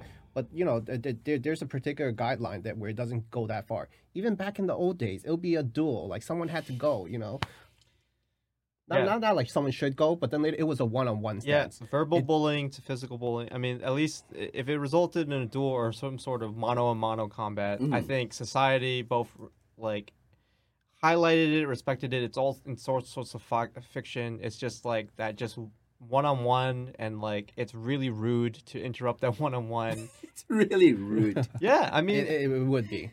I mean, unless unless there's a clear winner, like if you see somebody like in that case with the Uh, with the with the with the uh, attack on the subway, Mhm. it could have stopped at like after the beating. It didn't require the choke out. yeah, It, it, it- it could, and the final smash of the head. right. Into the, no, the, the moment that guy jumped into like a turtle stance, Mhm. that that that that should have been it. Yeah. That that that that should have been it. He clearly cannot. It's it's like MMA fighting. When that guy can't, it's like Well, you, there's no referee Well, there's no referee, but then later, um, it, it, it should be a clear determination when somebody's hovering over in a turtle position that that that's It's over. flag. He's done. It's done. Yeah, but I mean that guy, um, the attacker, um, was saying repeatedly, "You're gonna be sleeping. You're gonna be sleeping."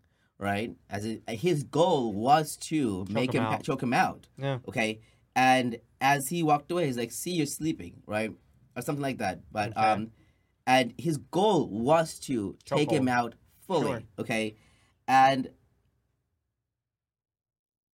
absolutely unnecessary. hmm And again, to like, I can't fathom any kind of justification for that kind of response.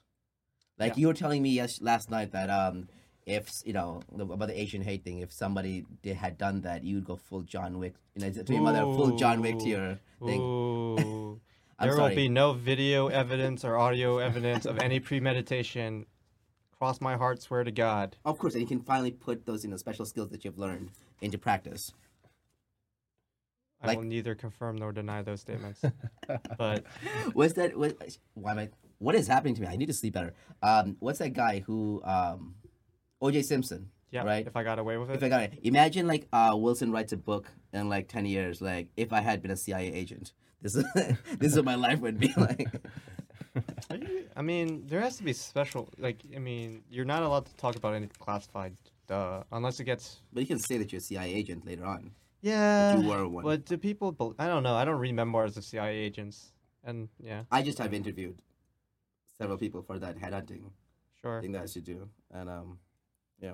I I don't work for the CIA, man. You can keep trying to catch me, but like, nah. But like, okay. that's exactly what a CIA agent would say. Yeah, look, I mean, everybody talks a big talk. Look, Uh-huh. I just I don't want anything to happen to mom, my mom. Right. She's a very nice lady, Mhm.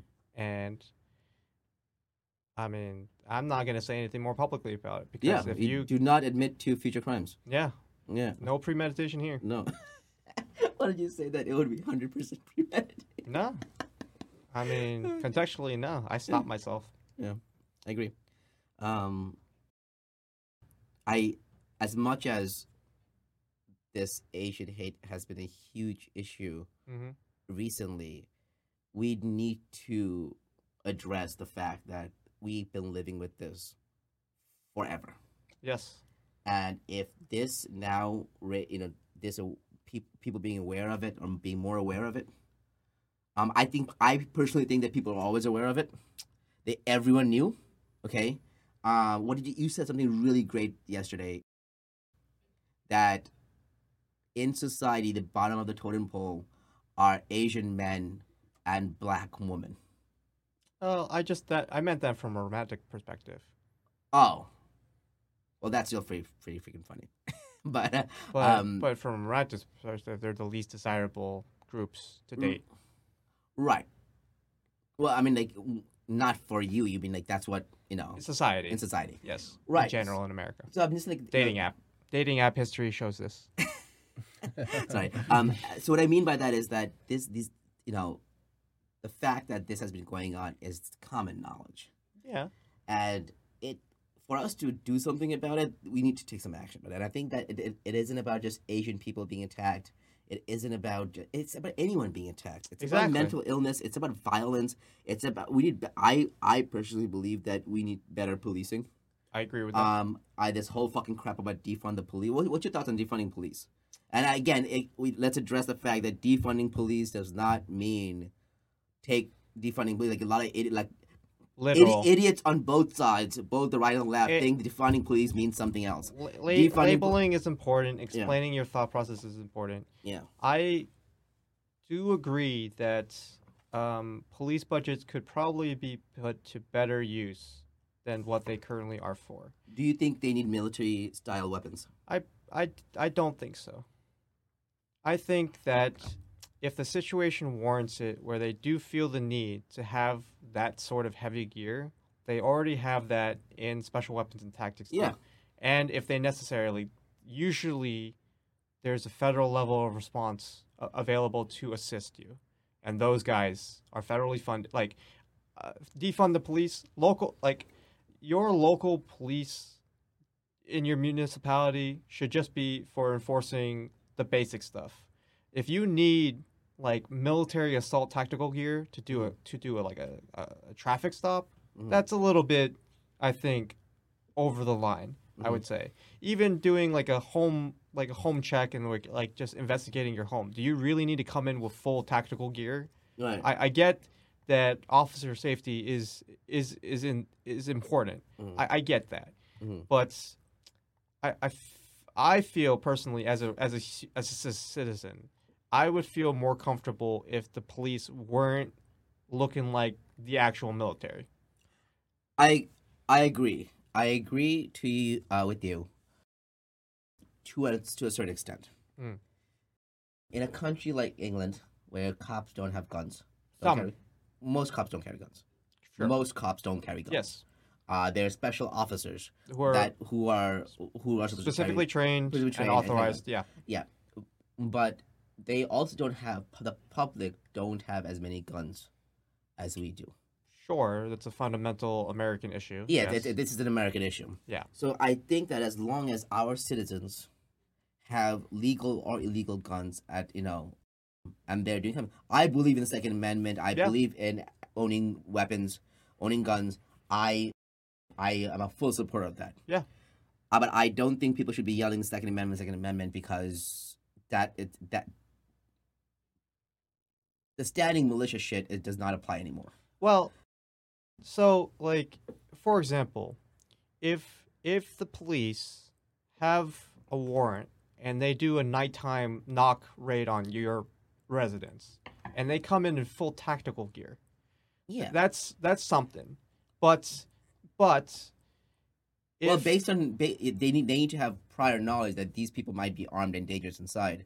That's why I'm coming in full tactical gear. Sure, uh, but but I would hope that the officers doing this have that as a as a prerequisite. Like they, I Well- hope they're hitting the right house where we've have we've had we've had that crap happen. exactly they've hit the wrong house, and then people who are woken up from sleep, who suddenly hear commotion downstairs, Mhm. and they see their front door getting busted open.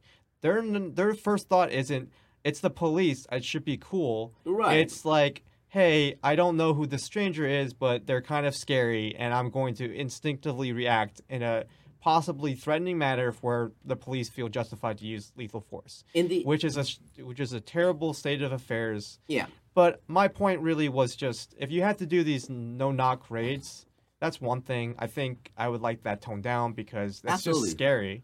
You need to have proper warrants, you need to have proper cause. And But- in the but- case of Breonna Taylor, think about that. Even her boyfriend, I believe, he shot back at the police. Because they he- never identified themselves. Yeah, but he knew to shoot towards their legs and shoot their legs. Like this is a this is a private citizen who had the common fucking decency to shoot their attackers in the leg, and one of these trained or supposedly trained cops shot uh innocent woman to death. Yeah. inside her own apartment. Yeah. So I think that the police have to be better trained. Yeah. I I and that's believe where I, the funding could should, the should funding go should to. go to training. Yes. Absolutely training, not defund the police. Give mm. give the money not to buy more Just- weapons. I don't need my cops to have tactical M4s. Yeah. I what is that? There's there's a one Or one Humvee armored truck. armored you know, trucks like a- or I, I these are all surplus from the military left over from our E- overseas wars. So right. it's just but how about the there's a small town that had bazookas? But like what? When are you going to need these bazookas? Like when are you going to like like if if you have a situation where you need bazookas, you need to call the National Guard. I would I I'm I'm on board. I I'm agreeing with you here. Like I think that I respect the police. I'm a law-abiding citizen. I believe I believe in the police system in terms of just look, you you don't as a private citizen deal with people messing up your stuff. If a crime happens to you, you report it to police and then you mm-hmm. let the justice system do its thing. Mm-hmm. I I'm I'm a believer in that. But we know humans are imperfect and the justice system isn't perfect and certainly police isn't policing isn't perfect. Yeah. I totally empathize with their point of view, but their training is starting to get very eerily like it's us versus them and they're very emphasizing I don't care what you have to do. I would rather you come home and, at night to your families than whoever you're knocking a door on. And that's kind of like if you had a chance to de-escalate the situation or approach the situation differently, but mm. you and your your group, the police, are operating with a set certain set of rules that are let, not letting you de-escalate mm-hmm. because of just the way things are, then I think that's a fundamental problem that I have. I, I- have your I have the utmost respect for the, the job and the profession Absolutely. that they do, but you have to realize that you have other people's lives in your hands and don't you feel wouldn't you feel guilty if you killed somebody by mistake? Right. Shouldn't you feel guilty? Absolutely. So shouldn't lethal force be the last resort and not the first resort, which seems to be the case a lot of the times. It, it just it just happens to just escalate. The, the officer felt their personal safety was threatened, therefore their their instinctive reaction, their training is telling them, don't hesitate, pull the trigger, put them down because they're a threat. That training needs to change. And I That- agree. I, and I think that's the point that I'm trying to get across here. Yeah, I, I agree with you on this, and I, the reason that I brought up, you know, the uh, p- uh, police in England Yeah. compared to ours is if they don't have a lethal means of of force on on their person, then Yeah. they're they're they're not even able to like as a first resort use it. so. No, what I was saying is, yeah, yes, but we can't have that until we have better gun control. So there's no illegal guns, and they're like, I mean, listen, being a cop is a scary job. Yeah. Okay, you're you're you're you're walking up to a car. You pull over a car. They have tinted windows. Yep. You don't know if there's a guy in there with a gun. What's gonna happen? You can just you can you can go in Yeah. without flashing your gun. Yeah. And you might get shot. It's Yeah. sc- every moment. It's a scary. It's like I mean, like it, it's a high pressure, high risk job. Yeah. A job that you should be far better trained for. Yeah. And you're absolutely right. And The- probably compensated for and better, absolutely better co- compensated for. in all public service. I agree. I agree. And you know, and listen, we'll see what we can do on getting CIA agents more money. But I, that. I- I'm happy to serve. I'm just saying he's gonna write a book saying that if I were a, was a CIA agent. But anyway, I agree with you. I do think that you know there has to be better training, and there has to be better training because it's a scary job. It's a tough job. They should be paid better. Yeah. There needs to be incentive for them to give a shit, and their first response shouldn't be like, "I I do believe." That the gun, you're like a lot of cops are using tasers now. Yeah. great. You know, use the taser first before you start shooting somebody. Yeah. Okay. Um, I don't. There's a lot of crazy people out there. No. Um, but well, it's systemic, right? The whole you brought up the mental health thing. Yeah, If, if that's- there's more that's what I was crazy people, then there's going to be a more rise in related incidents that get very, very dangerous with the police. Right. And there have been many, many cases on the news of just like somebody's behaving erratically. The police were called in. They are not mental health workers. they're not mental. They're Yeah. they're the first guys on the scene. Michael brought this up. yeah, Yeah. I, I want to shed light on this particular article that happened recently. So, um, there's this uh 26 year old African American kid who, um, just so happens to um, you know, die in police custody over a minor uh, marijuana possession charge, and seven officers were fired in the case of it. What, when, where did this happen? This happened in Texas as of uh, yesterday, I believe. Fuck. Yeah. So, like, you know, Yeah, so pull it up. Um, wh- why, why do you think, what happened exactly? Yeah. So tell me about it. So, you know, like I said, um, it was over uh, minor marijuana possession, Mhm. and and it's very unfortunate. But um, they really didn't specify clearly uh, what was the case of why the seven officers were fired. Uh, It Mhm. wasn't quite disclosed, but it, it, it, there's obviously, and it's clear to in the article that um, this guy had a mental health issue, which we are talking about. Mm-hmm. I mean, there has to be a particular new training on situations like this. Right. And in, in if they have a mental case issue, they should just, you know, have a police officer available, detained, and taken to a psychiatric ward, you know, instead of putting them through the particular system. They don't specify how he passed away, I believe, Mhm. but um, I, I I believe this is just one of many cases. Yeah, I and I, and I agree. I, I, I do think that, and I, again, this coming back to the mental mental health uh, cases again, um, we need to have a way to respond to this. Yeah. Uh, I, you know, being a cop should not be this easy. No. Okay, I think it would you need you need like a sixty credit associated degree, and you Pretty can- low requirements for pretty sure. very they i mean for some for a class of our society with on whom we are entrusting our lives our safety our protection and then arming them Yeah. to ensure that Yeah. there needs to be better like uh, the, the, the bar needs to be set higher Yeah. for them to qualify for this job for this trust Well, it, it is certainly a race to the bottom because you want to keep things cheap. So Right. you recruit people who are willing to take that low salary. And I also want to um, press this particular topic. Uh, I'm not sure if you have been informed of this particular news, um, but out in California, I don't know what the hell is going on. But there's two particular articles that we post up on our website that is um, touching to me.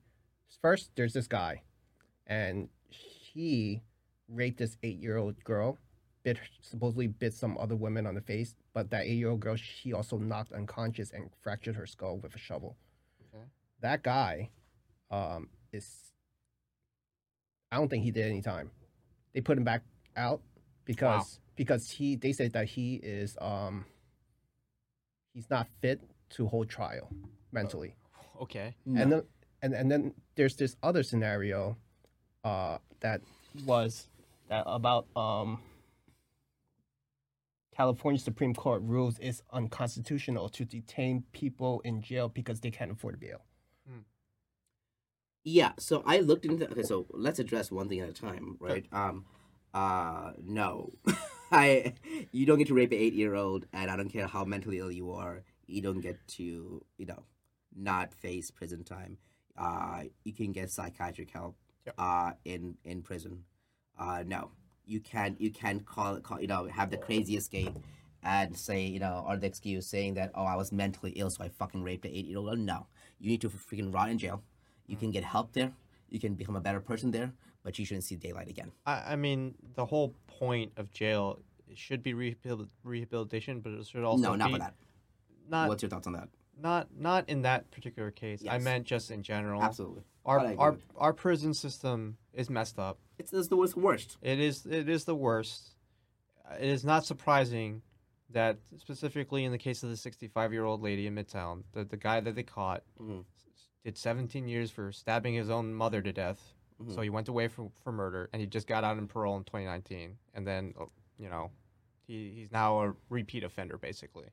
So the justice system definitely. Uh, 17 years in prison is a very very long time. He went in as a as a young kid and now he's a middle-aged 36-year-old adult and now he's going to be going back to prison probably, hopefully for first assault. But res- like recidivism uh, aside, it's just it's it's concerning that our prison system doesn't seem to be making people who It's- go in better. just holds and feeds people for a while. Yes. That's all it does. And and if we are to use the prison system, it is supposed to be to keep these violent offenders away from the general public because Right. they are a danger. Right. So it's a it's a failing on two fronts. Right. Basically, if we're putting them away to keep them away from us, Mm-hmm. sure, let's do that. But in, in this case, with the, the eight year old, the Uh-huh. person who raped an eight year old, like they didn't do that. That's a problem. Mm-hmm. Then we have other p- cases of ex felons who definitely I I sympathize with ex felons. It's a shitty it's a sh- shitty thing. There it's always going to be on their background check. They're Yeah. probably never going to get a really nice, not even a ne- really nice job, just a, a, a job in general again. This permanent record, Yeah. this permanent stamp is going to be with them and affect their livelihood in every step of the way. And and like an ex-con as an ex-con as an ex-con is like if you do the background check, you don't actually care more than they're just they serve time in prison. Uh-huh. Then, you know, I hate I don't want to talk too much about this because I'm not familiar with it, but there is a social hierarchy in prison about murderers are like okay, you know, like bank robbers are okay, but like child molesters, Yeah. you know, like they're on the definitely on the totem like bottom of the totem pole, and like there's this taboo or myth, not even myth, but just like there's this conception that if a child molester gets into prison, they're they're usually not in general population because they have to be isolated for their own good because the other inmates will find out and actually do the do the punishment for Right. the justice system. That there's always that thing where you hear about it in the news, like a, a, a pedophile gets caught, and they're like, "See you, see you in hell in prison," because they know that you they're they're hoping that you die in prison, Right. and not because the justice system is going to kill you, but like literally other inmates who have an honor system internally think that your crime is so messed up, and they have kids of their own or something that they'd rather just do it to you. Well, what do you think the solution is to? I have- Um, no, no, I know, I know. I mean, what I, what I, let me what I'd ask is finish. that yeah. what do you think the solution is to the fact of people not rehabilitating in our prison system and then laying them out? Uh, this guy that you mentioned spent 17 years in prison for stabbing his mother, Yes. and he was let out because his sentence was over. No, he was They- let out on parole. Is there? Okay, fine, but like he was nearing his. How long did he serve? Well, how, not serve, how long was he in prison? I he served 19 years in prison. Okay, so he, whatever sentence was given to him, Maybe he got 20 years for stabbing your okay, but whatever sentence he had was given to him, he did the legal amount and then he got out, right? I Obviously, so. he did not rehabilitate. Uh, like he did not improve. No. Okay, so there was no, uh, there's no way to qualify him to that he is ready to get back into society and he will live a good life. He will live like a normal, as, uh, as a decent citizen. There was so I'm my question is that Well, he passed his just be- parole board. so yeah, I'm like there has to be a better Oh, Yes, way to way to judge. I- I don't mean they to- can you know get back out of the because I just I I personally don't think serving like a person who really changed their, themselves in prison and would get out earlier. yeah, yeah like I mean or you know yeah exactly like if they were if someone got sentenced for 20 years and they like really understand like they fucked up they did something wrong Mhm. they uh they you know they have a journey for redemption and Yep. they improve themselves and they're ready to get back to study they can do it in five ten years Yeah. and if they're back out then that's great and they like you know they try to be a better human being great And give them a but second person chance. yeah get a second chance in life but someone who spent 20 years and just can't you know fake it in front of a parole board and then get out and does some crazy shit again we have to have a better system Yeah. Well- to you know evaluate that and i'm Well, asking both of you what do you think that is or what what do you what would you Well, is there do you think, have anything in mind So like, uh, I guess it's two parts, right? So the first part is, if if he was convicted of killing, stabbing his own mother as a s as a 17 year old, he came out as a 36 year old. He did 19 years. Um, is the original justice system at fault for sentencing him too lightly for murdering his own f- parent? yeah i mean like, I, I don't know Because- i don't know what the circumstances were Right, and I, I mean, don't, sh- I don't they- either. no but it's, excuse, it's, but it's I a know something that's philosophical question. So there's, it's a two-parter, right? Yeah. Because you either increase the sentence in the beginning so that mm-hmm. he's never out, or Right. he, he's he's not he, he wouldn't have been out for this particular crime, or you stop like on your second point for this the the rehabilitating him and stopping him from being like be helping him become a functioning member of society instead of being somebody who gets triggered and like apparently he was living at a homeless shelter. right So after he got out of prison, he's been living in a homeless shelter, and then something triggered him, and he he did that attack. So it's I, I don't know. There's multiple angles of attack here. Um, the criminal justice system definitely needs a reform. It probably just needs just more staff. I, I- I, I think for one general case, like how cops have a particular rap sheet on getting reported. Yeah. The the, the judge or whoever the, the, the board is needs to have a rap sheet of their own making these um, bad decisions on their end. That's fair. And, and and if somebody has such a bad rap sheet of making the decision to let these people out, they should be reevaluated to keep their job or let someone else on. We should also do that for the NBA and refereeing. Well, yeah, Bad refereeing kills games, I know. and there's no board to appeal for referees. No, and, you know, when, when, when times like that happens, you know, Vegas might slip them a nice envelope and be like, "Hey, I, didn't- need this you- to go to Game You, Seven. you did not see any of that because, yeah, and, So I- Not to I make mean, light of it. So it, it comes down to for both um, for both uh, situations, um, mental health, Yeah. morality, and principles. Right. It, it kind of boils down to those factors. Um, we we don't have we, we have we, have a we have a growing population Yes. that has uh, mental health issues, and it um, We and- also have and uh, un, well, unaddressed yes mental health issues, and we have one of the uh, highest rates of prison populations in the world. Yeah, but we we have also a society that maybe many would call you know most many people are morally corrupt, Mm. and there's a um, you know whether it's they- they're in it for for themselves, Mm.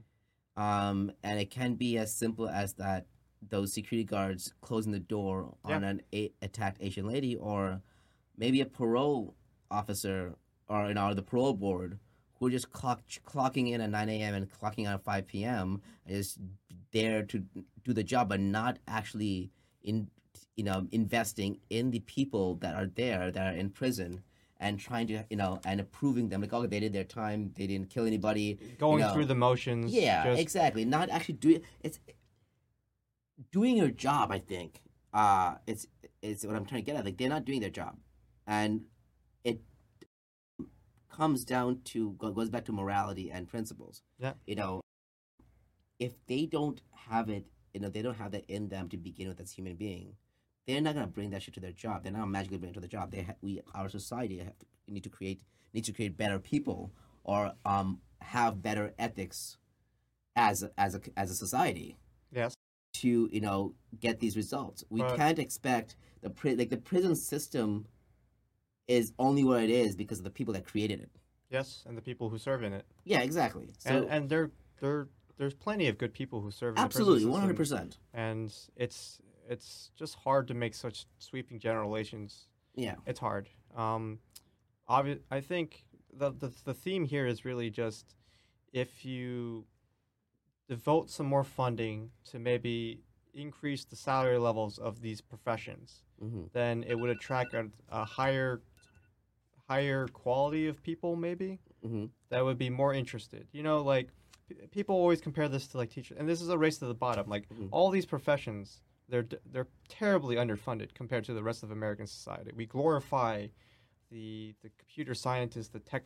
The, I'm the tech consultant, so I I'm throwing stones here, but we glorify the high paying white collar jobs because they, they generate the most revenue. Mhm. But what actually does the most good for society?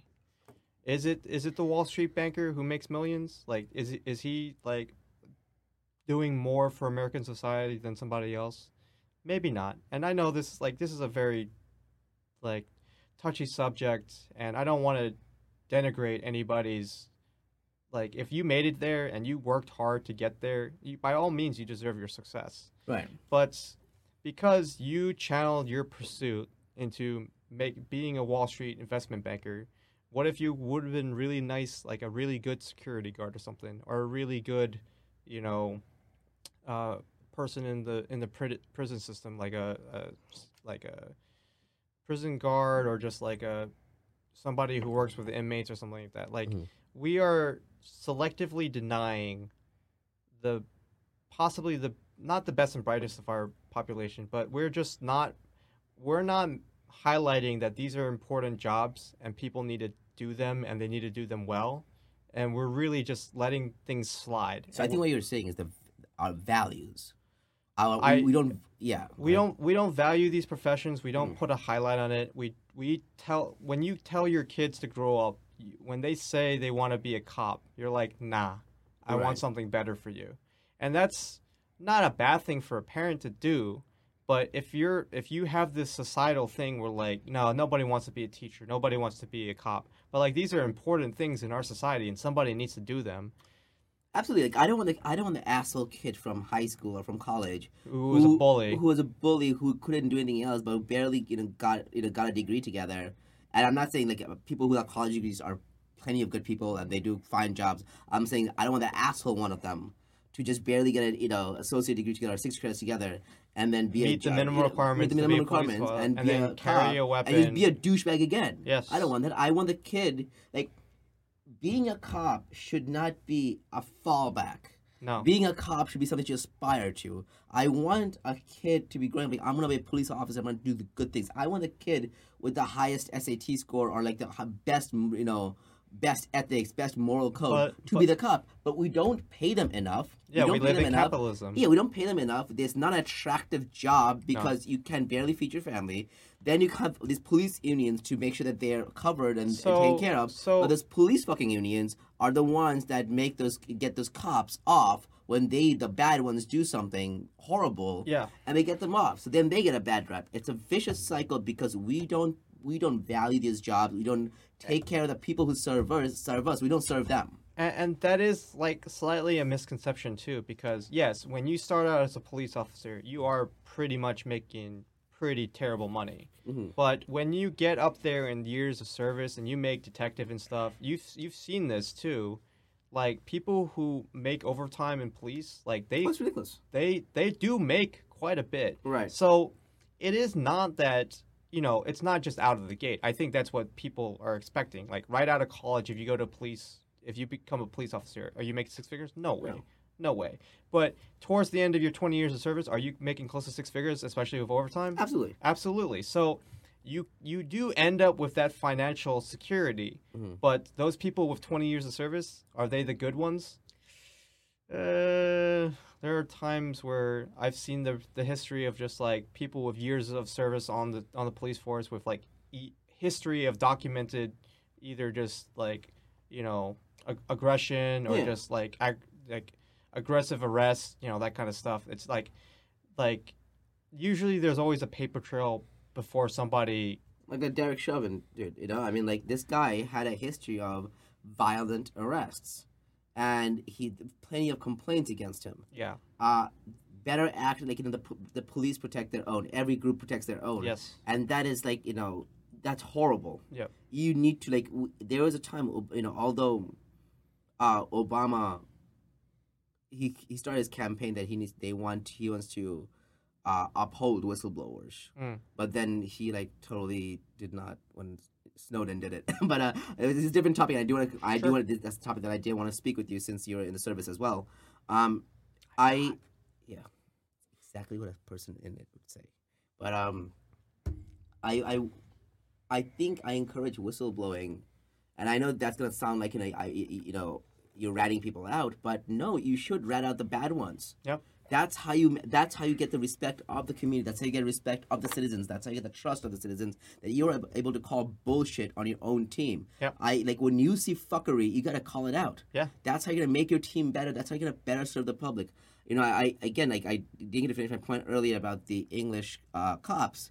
You know, the the the go- the point of the police in a society is to protect and serve the community. Yep. You're not supposed like not supposed to be like those soldiers in old empires that go around. You have- you have a sword, so you can bully people around. That's not the goal. Hmm. Like, And I and I, listen, majority Yeah.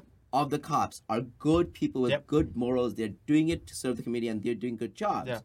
But there are assholes, and it will only be benefit to the to the police community at large, in large, if they point out the assholes and get them off the freaking list. Take the gun away, take the badge away, put them to some other work. Or if you're gonna keep them, put them behind a desk somewhere. they cannot be out in the public if they're not. And listen, we talk about mental health issues. Mental health aren't only uh, uh, isn't suffered only by people who are criminals or homeless. Yeah. Other people, plenty of police officers Yeah. are need mental health um uh, are dealing with mental health issues. And isn't this like a constant PTSD like you- of like you know dealing with dang- dangerous situations on a daily basis? It's gonna fuck you up. and, and having the aggressive training of just us versus them mentality. Yeah.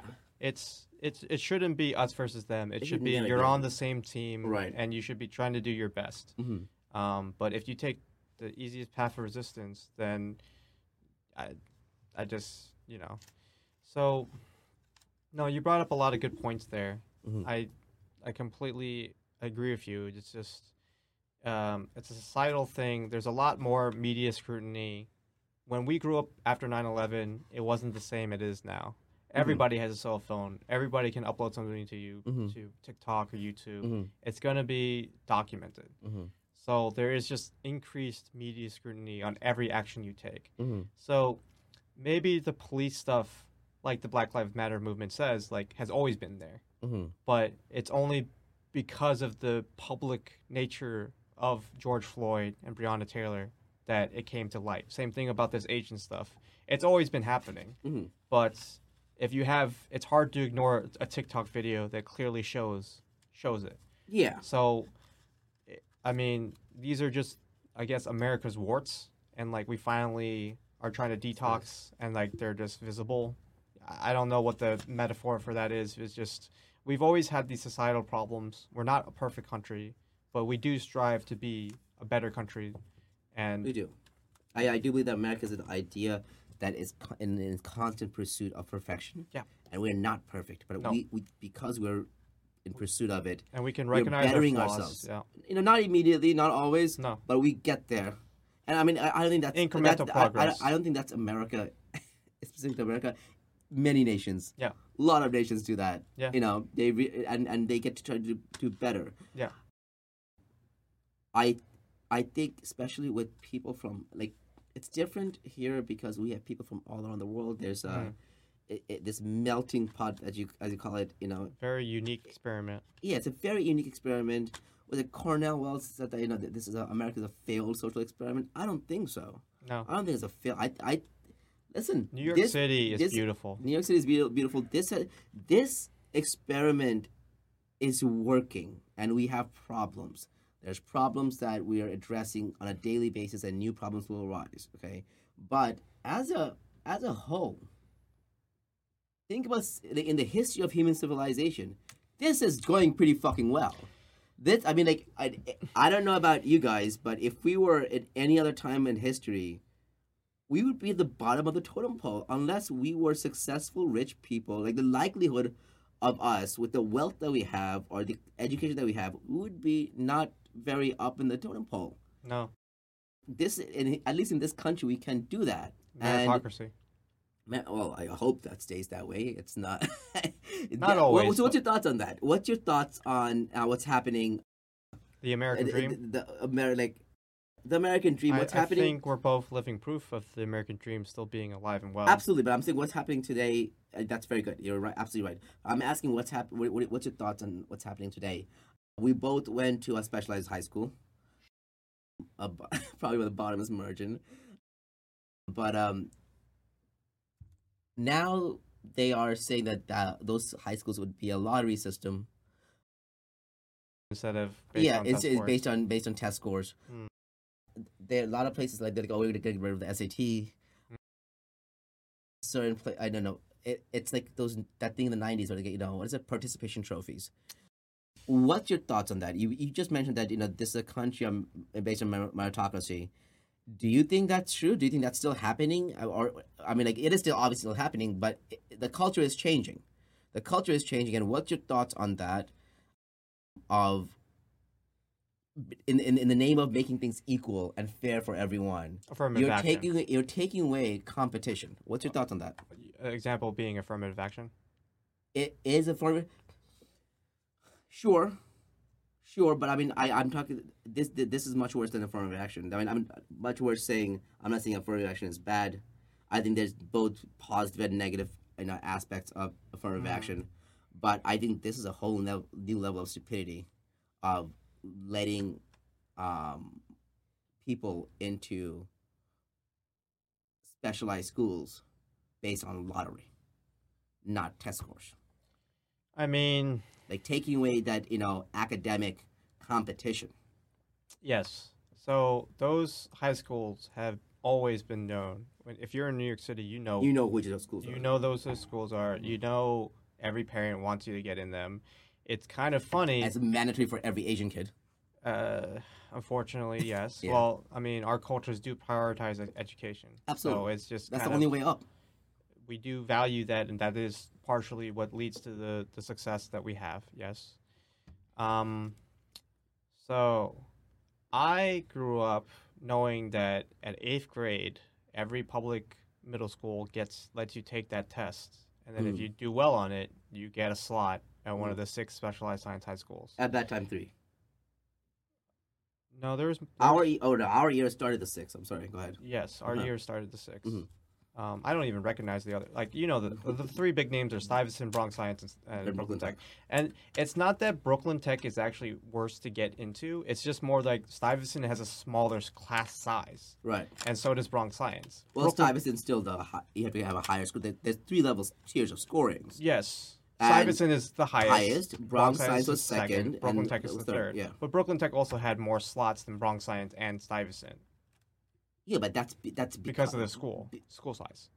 But that's sure. Wait, wait, wait. I, I haven't talked about this in years. I mean, just so is it still four thousand kids total? Did they up it? Or No, it's, is it's it definitely it's a lot more than no. it's a lot more? How much is a grade? Like when we went, it was a thousand, and that was already a lot. Yeah, it's more than a thousand.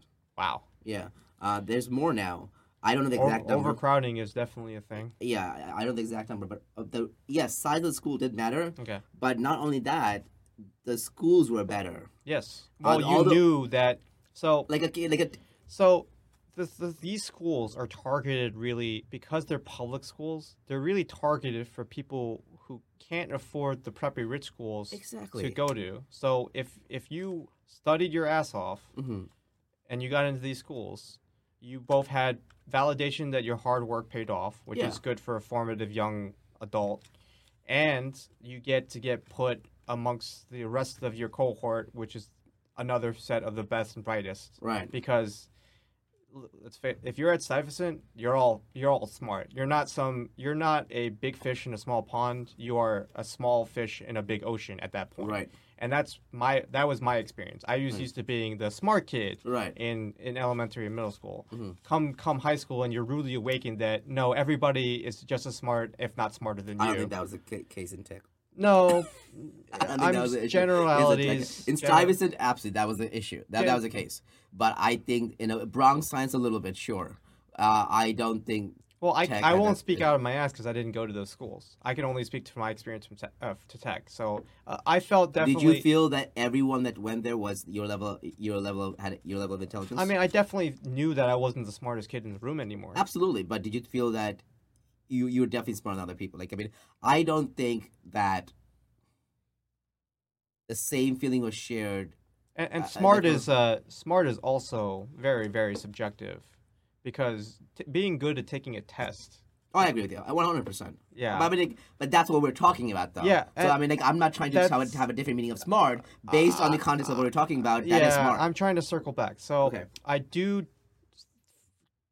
Summary point: I do disagree with the lottery system. I think the way it was made sense. hmm you had a shot, a fair shot. There was no, like, yes, there was test prep programs for the tests and stuff, but like, Thousand dollars. yes, I know people who couldn't afford it were disadvantaged, and that's Yeah. another. T- there's like on the same topic, but like not the point. hmm I I don't like that it's a lottery system because if you told me, basically, you applied and you didn't get in, but it wasn't anything of your hard work, it was literally just rolling the dice and you didn't make it. That feels shitty. That feels real shitty. But this is also um, a particular test phase that may or may not bite the mayor in the ass because, you know, um, let's just say some random person did. How is De Blasio doing? He's an idiot. He's, yeah, Fucking he- idiot. Mm. Like De Blasio's New York is a piece of like. Have you seen the uh, rise in homeless people? Like I stopped taking the subway. I'm like, sorry. I'm a born and raised New Yorker, but I've been out of town for four years, and I do miss it, and I want to come back. But sometimes I don't recognize the New York that I read in the news. Uh, he, Yeah. he he's been making some horrible judgments. Um, yeah, especially with the homeless people going into uh, vacant hotels as like um, you know, a A place. stopgap measure. Yeah. Yeah, but the the subways subways. I mean, like I mean, before the pandemic, the subways were horrible. Yeah. And De Blasio, I was at his not at his Inauguration. election inauguration. The, no, the election event. the, Uh, yes, inauguration. The, the night um twenty one, and very tall guy, incredibly tall guy. And this is like when before his daughter like went like full crazy. Like she she, she was she was a gorgeous young girl. His uh, son actually went to tech, and I know that because I uh, I met him that night. His daughter was a gorgeous young girl, but like just went full like crazy. Like she was protesting naked. You know, like, dude, your your your father's the mayor of New York City. Like, have some like respect and decency. But um, you know, I, I don't care about you. I like what you- you can be an activist and you can uh, fight for whatever you want, but just also uphold the you know honor of your family. But then, Blazar, uh, uh, De Blasio really didn't either. Like he he was he did not handle many things properly.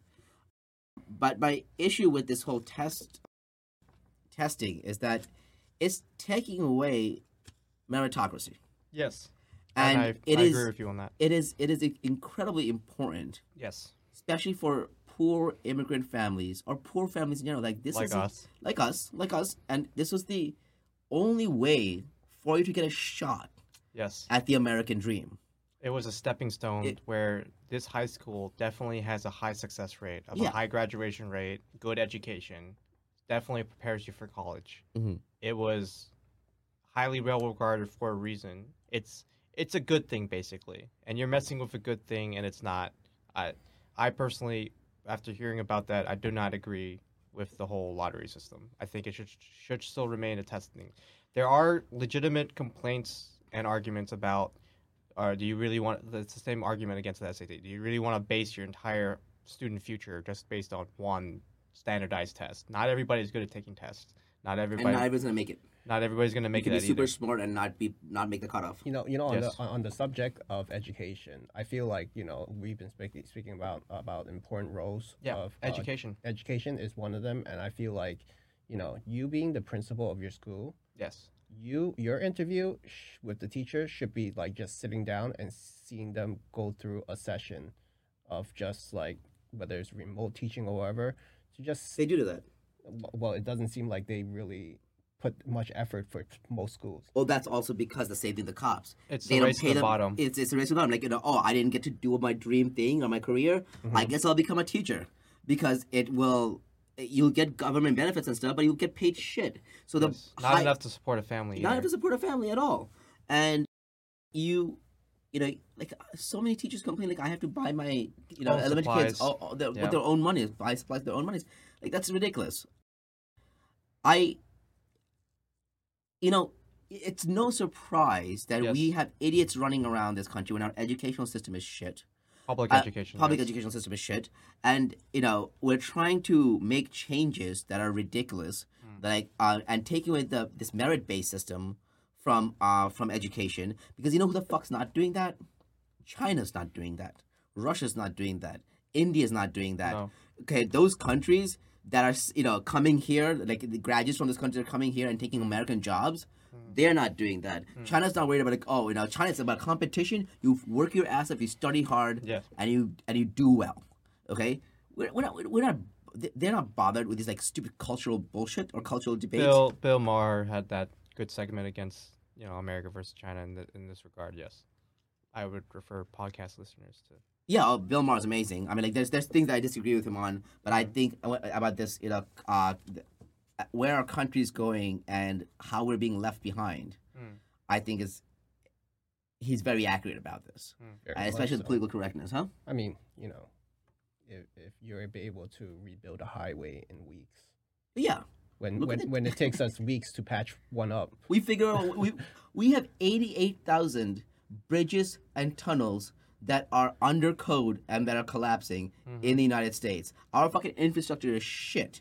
And meanwhile we're debating. Oh, should this fucking uh, bridge be named this or not, or should you know? Or I- I- We have bigger debating, problems. Debating the no, we don't. We have bigger problems? We have we have Oh, I, I, I meant specifically the naming thing. Like we have bigger problems than like what to decide to name stuff. Yeah, and like you know, it's it's it's ridiculous that that's what we spend our time on when we actually need to help the people and Well, the status of our country, so state of our country. uh, I think a, a point that I think a lot of Americans agree on is that we do not spend enough on preventative stuff. Yeah, What you you pay stuff to keep your car going, and you Mhm. pay it, and it sucks, but it keeps your car going. Mhm. Would you rather pay after the fact, after your car gets into an accident and you lose the car? Right. No, you understand that, and that's what insurance is for. right. we our our theoretical insurance is our taxes on infrastructure and we're just not spending the insurance money that we're getting on like getting fixes to our so so meta, the the metaphor car is, is, is the bridges the roads the tunnels like our our transportation system needs a, a massive overhaul Mhm. but it is not not sexy to spend money to overhaul a bridge Well- especially when it takes years to accomplish It shouldn't take No, it shouldn't take it years. Shouldn't take basically, years. that's though. a that's a fair point the, too the contract that was made that benefits the other party for possibly political reasons Yeah. i- i- i- i- is the downfall. Yeah. Because, you know, for, for somebody to hire like four people to oversee a patchwork on the ground that's probably going to take a whole week, it's ridiculous. You know, it just should be done. Mhm. You know,